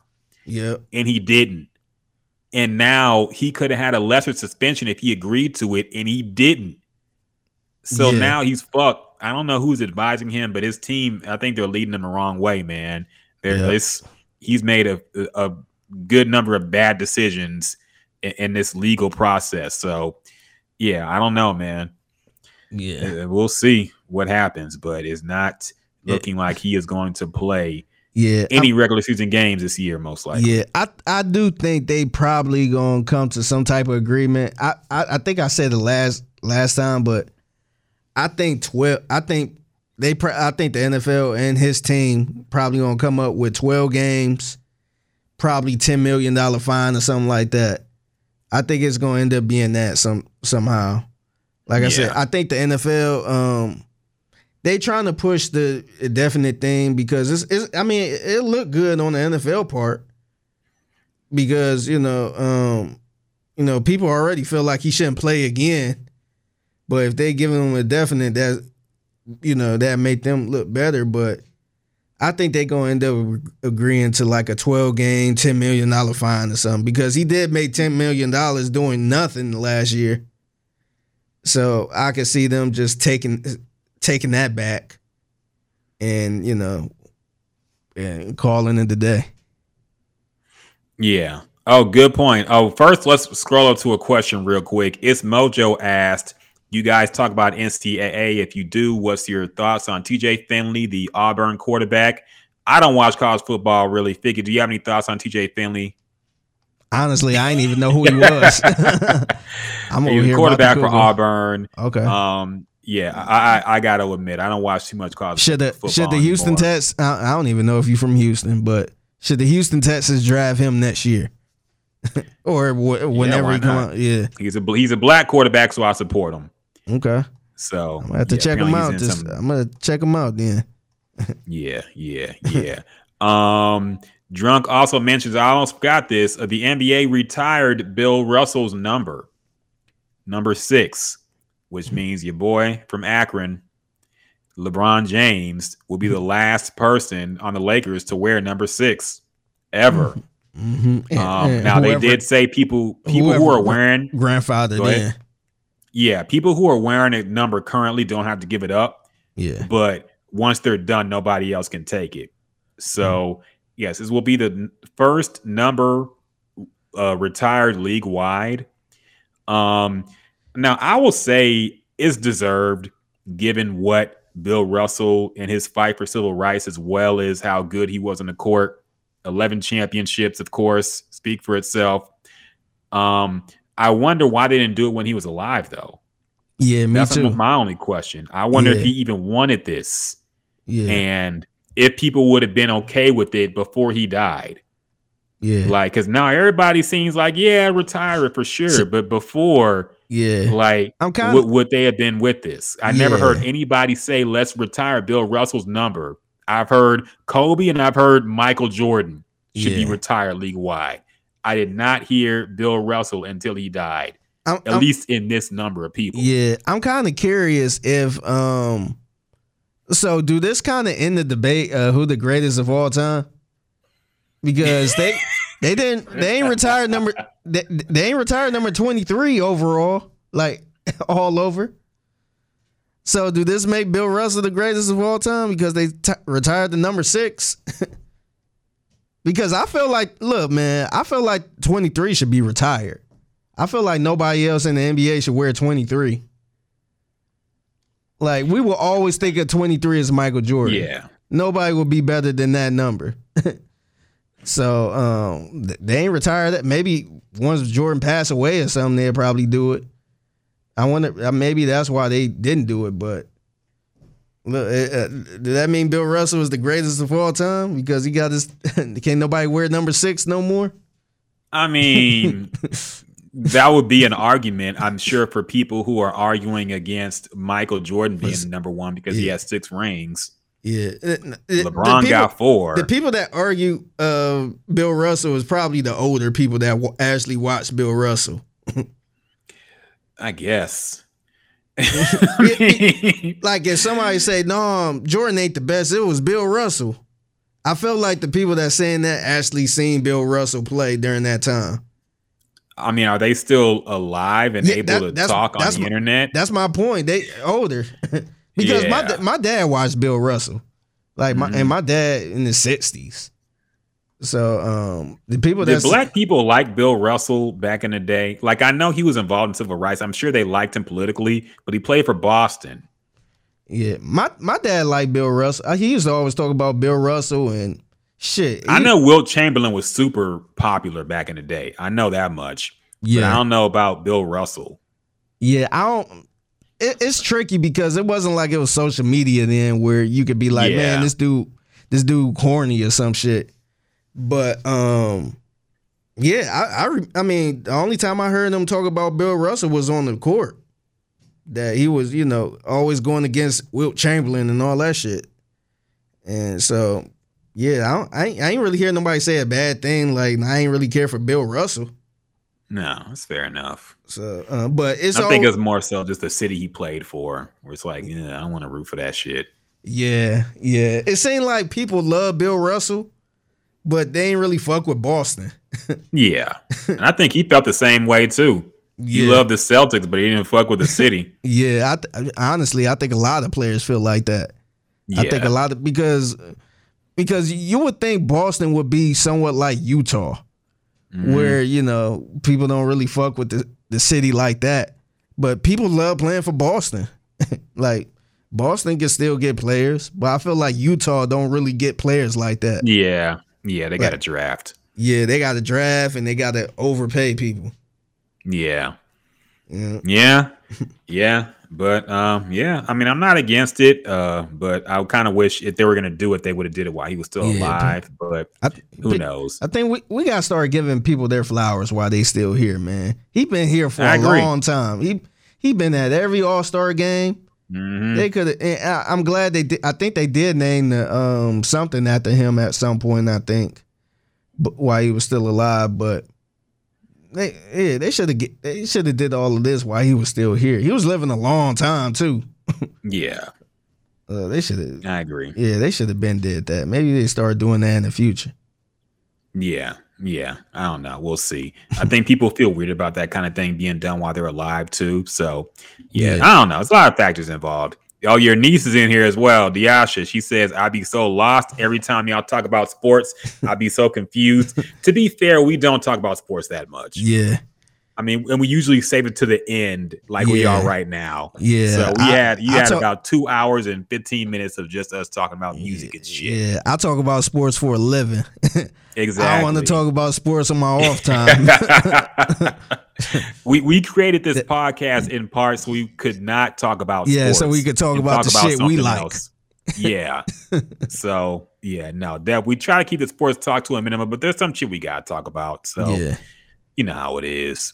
Mm-hmm. Um, and yeah, Drunk says, I don't think people would have rocked with it before he died. Yeah, I agree. um, I think it was just, oh, he died. So now we definitely have to show some respect for him league wide. But yeah. if they were going to do it, they could have done it before, but whatever. um, so I, and also I think this opens the, you know, shit, do we retire Kobe's number? Yeah. Like, fucking, now's a discussion. Like, fucking, yeah. if you're going to retire sixth, when I retire, maybe twenty-four. Eight has some bad connotations now, to it. Yeah. So maybe twenty-four will get now, retired. Do, now, do you think that will kind of open up a rabbit hole a little bit? Good point. Because, Good point. Yeah. Yeah. I, because yeah. it ain't, it's only ninety-nine numbers, and niggas only use what, probably three-fourths of the numbers. They don't use yeah. that many numbers. So if you start retiring twelve, um, six, twenty-three, yeah. thirty-two, forty-one, you know, shit like that, niggas mm-hmm. gonna yeah, niggas gonna run out of numbers.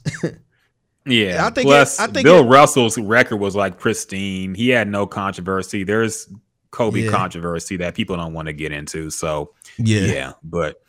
Um. So yeah, I, I, yeah. Maybe it should just keep it at six. I'm I'm down with that too. Yeah. So. Yeah. That might be a rabbit hole trying to retire everybody's number and shit. yeah, definitely. Drunk said I got a root for Boston because Tatum from Saint Louis. Yeah, I feel for you, man. That's a suck. um. Whenever somebody from your hometown is uh playing for a team you don't like, um, we did it with uh, what was that dude's name? Rashad Lewis. Rashard Lewis, yeah. Yeah, Rashard Lewis played for Orlando. I didn't want to root for Orlando, but he's from Houston, man. Or Texas, at least. Where is it? I think it's from Houston, actually. Yeah, so, yeah. He yeah. actually came back here at some point. He came up to the station. Yep. Uh, yeah. So, but, yeah, I did not want to root for fucking Dwight Howard and the Orlando Magic, but Rashard Lewis was playing for them too, man. So I kind of had to represent yeah. H-Town. Mm-hmm. So, um... yeah. Anything else? I think that might about wrap it up for this edition of the podcast, y'all. Yeah. Um, let's go ahead and shout out everybody who commented on the live stream. Remember to join us every Friday around like eight thirty, nine, probably more around nine at this point. Yeah. Uh, for the uh, live stream, man. Yeah. Shout out to Holly Rachel Worshiper. Shout out to Tab. Shout out to Drunk, of course, homie. Mm-hmm. Shout out to your niece Diasha. Shout out to It's Mojo. Shout out to everybody who watched this live stream. We appreciate y'all. Um, we're gonna catch y'all next. Well, maybe next week. Um, I gotta work next Friday night. Yeah, so, so a little game, bad story. So. Um, the Houston Texans play on Friday, and kickoff is at nine o'clock. yeah. So, so uh, we might not, we might either do an early podcast next week or not do a podcast. We'll have to see how things shake out. But uh, yeah, appreciate y'all rocking with uh, us. Oh yeah, real uh, real quick. Um, our YouTube channel is at ninety-nine subscribers. Yeah, ninety-nine subscribers. So man, tell a friend to subscribe to the podcast. We trying to, we we um, you know, it's, it's dope to get one hundred. But we're trying to get another one hundred, so spread we the word. We need a nice round number at least, so please tell your friends, tell your mama, tell your girlfriend, tell your boyfriend, tell whoever is close yeah. to you. Please subscribe to our podcast. We'll shout you out. Um, and we talk about whatever you want to talk about. If you want to comment yeah. and let us know what you're thinking, man. So yeah. Is is it weird that people that be on here now uh, that be fucking with us on the stream? I'm like, damn, I feel like that's the homies now. they, dog, they are, man. Yeah, They're part I, of the conversation. I, I feel like I know them now. I, I know, like Drunk. I was about to ask, where where the hell is Drunk from? Like he from Saint Louis. And I'm like, how did he find us? Hey, man, it I, don't matter wanna, how they found yeah, us. I want to know more. About, they found I want to know more about y'all now. Look, it, it, it just all that matters is that y'all found us. Y'all part of the conversation. We appreciate all y'all input. Even if you think we full of shit and don't agree with what we talking about, just let us know, man. Fuck, we could chop it up. We could debate. Yeah, yeah. We can talk about whatever you want to talk about, man. So we appreciate y'all spending your Friday nights with us mm-hmm. and uh, joining the conversation. Drunk says, I just searched podcasts and found y'all. Oh, that's dope to man. you, man. I, we got to figure out how to trigger the algorithm because I always see like some, especially on Twitch. Twitch is pretty good with showing you like random low subscriber shit, and you can just click on something and you know see some somebody with a small following. Yeah, uh, we got to figure out how to trick the algorithm to get our shit to show up in more searches, man. Because we we definitely trying to reach out to more people yeah. and get this podcast on a bigger platform. So, But we we still appreciate y'all who, who've been down. Yeah. Of course, Tab, our day one dude, man, been with us since the beginning. So shout out to Tab always. Yeah, we we gonna try to set up something where we try to uh, get everybody in one place. That way we can have a live pod and just kicking and chill. Yeah, yeah. Tab says, pay Google ads. Put us up on that, man. Yeah. Let us know how we do that shit. Because I mean, we'll we'll we'll we'll break some bank if it gets us some exposure on Google. Mm-hmm. And, and puts us up in some search results. So um Holly Rich Worshipper says, been down with me from the P G Paul Gallant show. Yeah, shout out yeah. to you, man. Love that show with Paul Gallant, of course. So appreciate that. Yeah. And speaking of Paul, I know we gotta go, but speaking of Paul, man. So I saw him out at training camp and he was telling me about how um he was doing the show and he was pretty much uh I guess uh his co-host brung up Trey the Truth. And he, yeah, he had, oh, he, he had no idea who he was. Of course, so not. He figured Trey the Truth was a mumble rapper. So he like da da da da da da da da da da da. So he figured that's how Trey the Truth sound. And I was just like, no, man, like Trey the Truth is actually the opposite of that. And then we- I, and then he kind of really felt bad because I was like, man, this dude actually saving people lives. He got a, a, a relief. He got relief gang and helping people during the hurricane. And he pretty much put Houston on his back, blah, blah, blah. I, I was just saying all of that. He was just like, damn. Yeah, we, we had Paul Gallant on our two hundredth episode. And I told him to his face that I felt like all, because I really tried to help educate him on Houston rap and just rap, period. And I felt like it was all wasted. Because I don't think he retained any of that information. In fact, I know I brought up Trey when I talked about Houston rappers. And I know he should know who Trey is.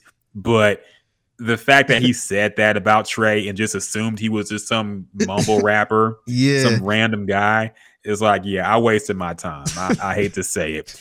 But Paul, Paul, Paul be cracking me up now, man. Paul went to Seattle and he came back like Tucker Carlson Junior in some ways, dog. Like, this dude, I be calling him MAGA Paul sometimes, man. Like, Paul, what happened, man? You were yeah. super liberal before you went. I know. There. I know. Now this dude, yeah. he come on talking about oh A O C and uh, uh Brittany Griner. Like, yeah. no, what happened? She did man? the crime. She did yeah. the crime. I, yeah, I, I was about to tell something like, man, Paul about to get canceled. Paul, Paul gonna be on Fox News on some yes. kind of Fox News affiliate, man. I could yep. see, I could see him Fox News, like at this point. Yeah. I think he trending towards that, man, because he, he went to Seattle and hung around some yeah. super liberal people, and he came back sick of them. He about, yeah, so. he about to be on Outkick. he, yeah, probably, probably he gonna be there with Cody Stutes. So, so I don't know. We'll see, but um. Yeah. Oh, yeah. We we saying our goodbyes, by the way. We see y'all again, maybe next week, if not the week after. But mm-hmm. appreciate y'all kicking it with us, rocking with us. We're going to be doing it again. So appreciate y'all. Love y'all on the live stream. And and yeah, until next time, live streamers, Twitchers, YouTubers. Oh, Ish. shit. We still on? Oh, yeah. Yeah. We still on. That's a little. No, we got we thing. got a little graphic. That's yeah, dope. I like the graphic. Yeah. That's cool. Yeah. We fancy now. Yeah. It's our. Uh, Our, our goodbye stream. Bye, bye, streamers. Peace. Yeah, peace. Mm, mm, mm, mm, mm, mm. Uh, is this on? All right. Yep. Yep. Let's get this. Anita Baker. Now we got to say bye to our regular podcasters. Yep. Uh, everybody listening on whatever app you're listening to us on to on Apple Podcasts or Google Play, Spotify, Google, everything else. We we done SoundCloud collected the infinity gems of podcast apps. We just aren't on Tidal yet. I know Jay-Z. It's Jay-Z's fault. He heard our content, but appreciate y'all rocking with us. Of course, um, of course, listen to In the Loop. ten to two, Sports Radio six ten, your best place to get news from Texans training camp, preseason, et cetera, et cetera. It's football season, y'all. You yeah. know what time it is. It's yeah. time to get hyped. We got a new quarterback. We got a new head coach. We got a new offensive coordinator. We got black power throughout the organization. We got Cal McNair cooking burgers and shit. I know. It's, it's turning up, man. So y'all get hyped. and make sure you stay tuned to In the Loop, Figgy Fig, curating the vibes every day, uh, Monday through Friday, uh, getting y'all ready for the game on Sunday. So and you're gonna be doing tailgate. Oh yeah, you're doing yeah, tailgate, man. Yeah, so I'm gonna be judging the tailgates, up. man. So make sure yeah. you check in. Yeah, make sure if you at the game, you say what's up to Figgy. He's gonna be doing the tailgate report again this year on home game. So yeah, make sure you shout that man out. And yeah, until next time, y'all. Peace. You're so strong, but tender to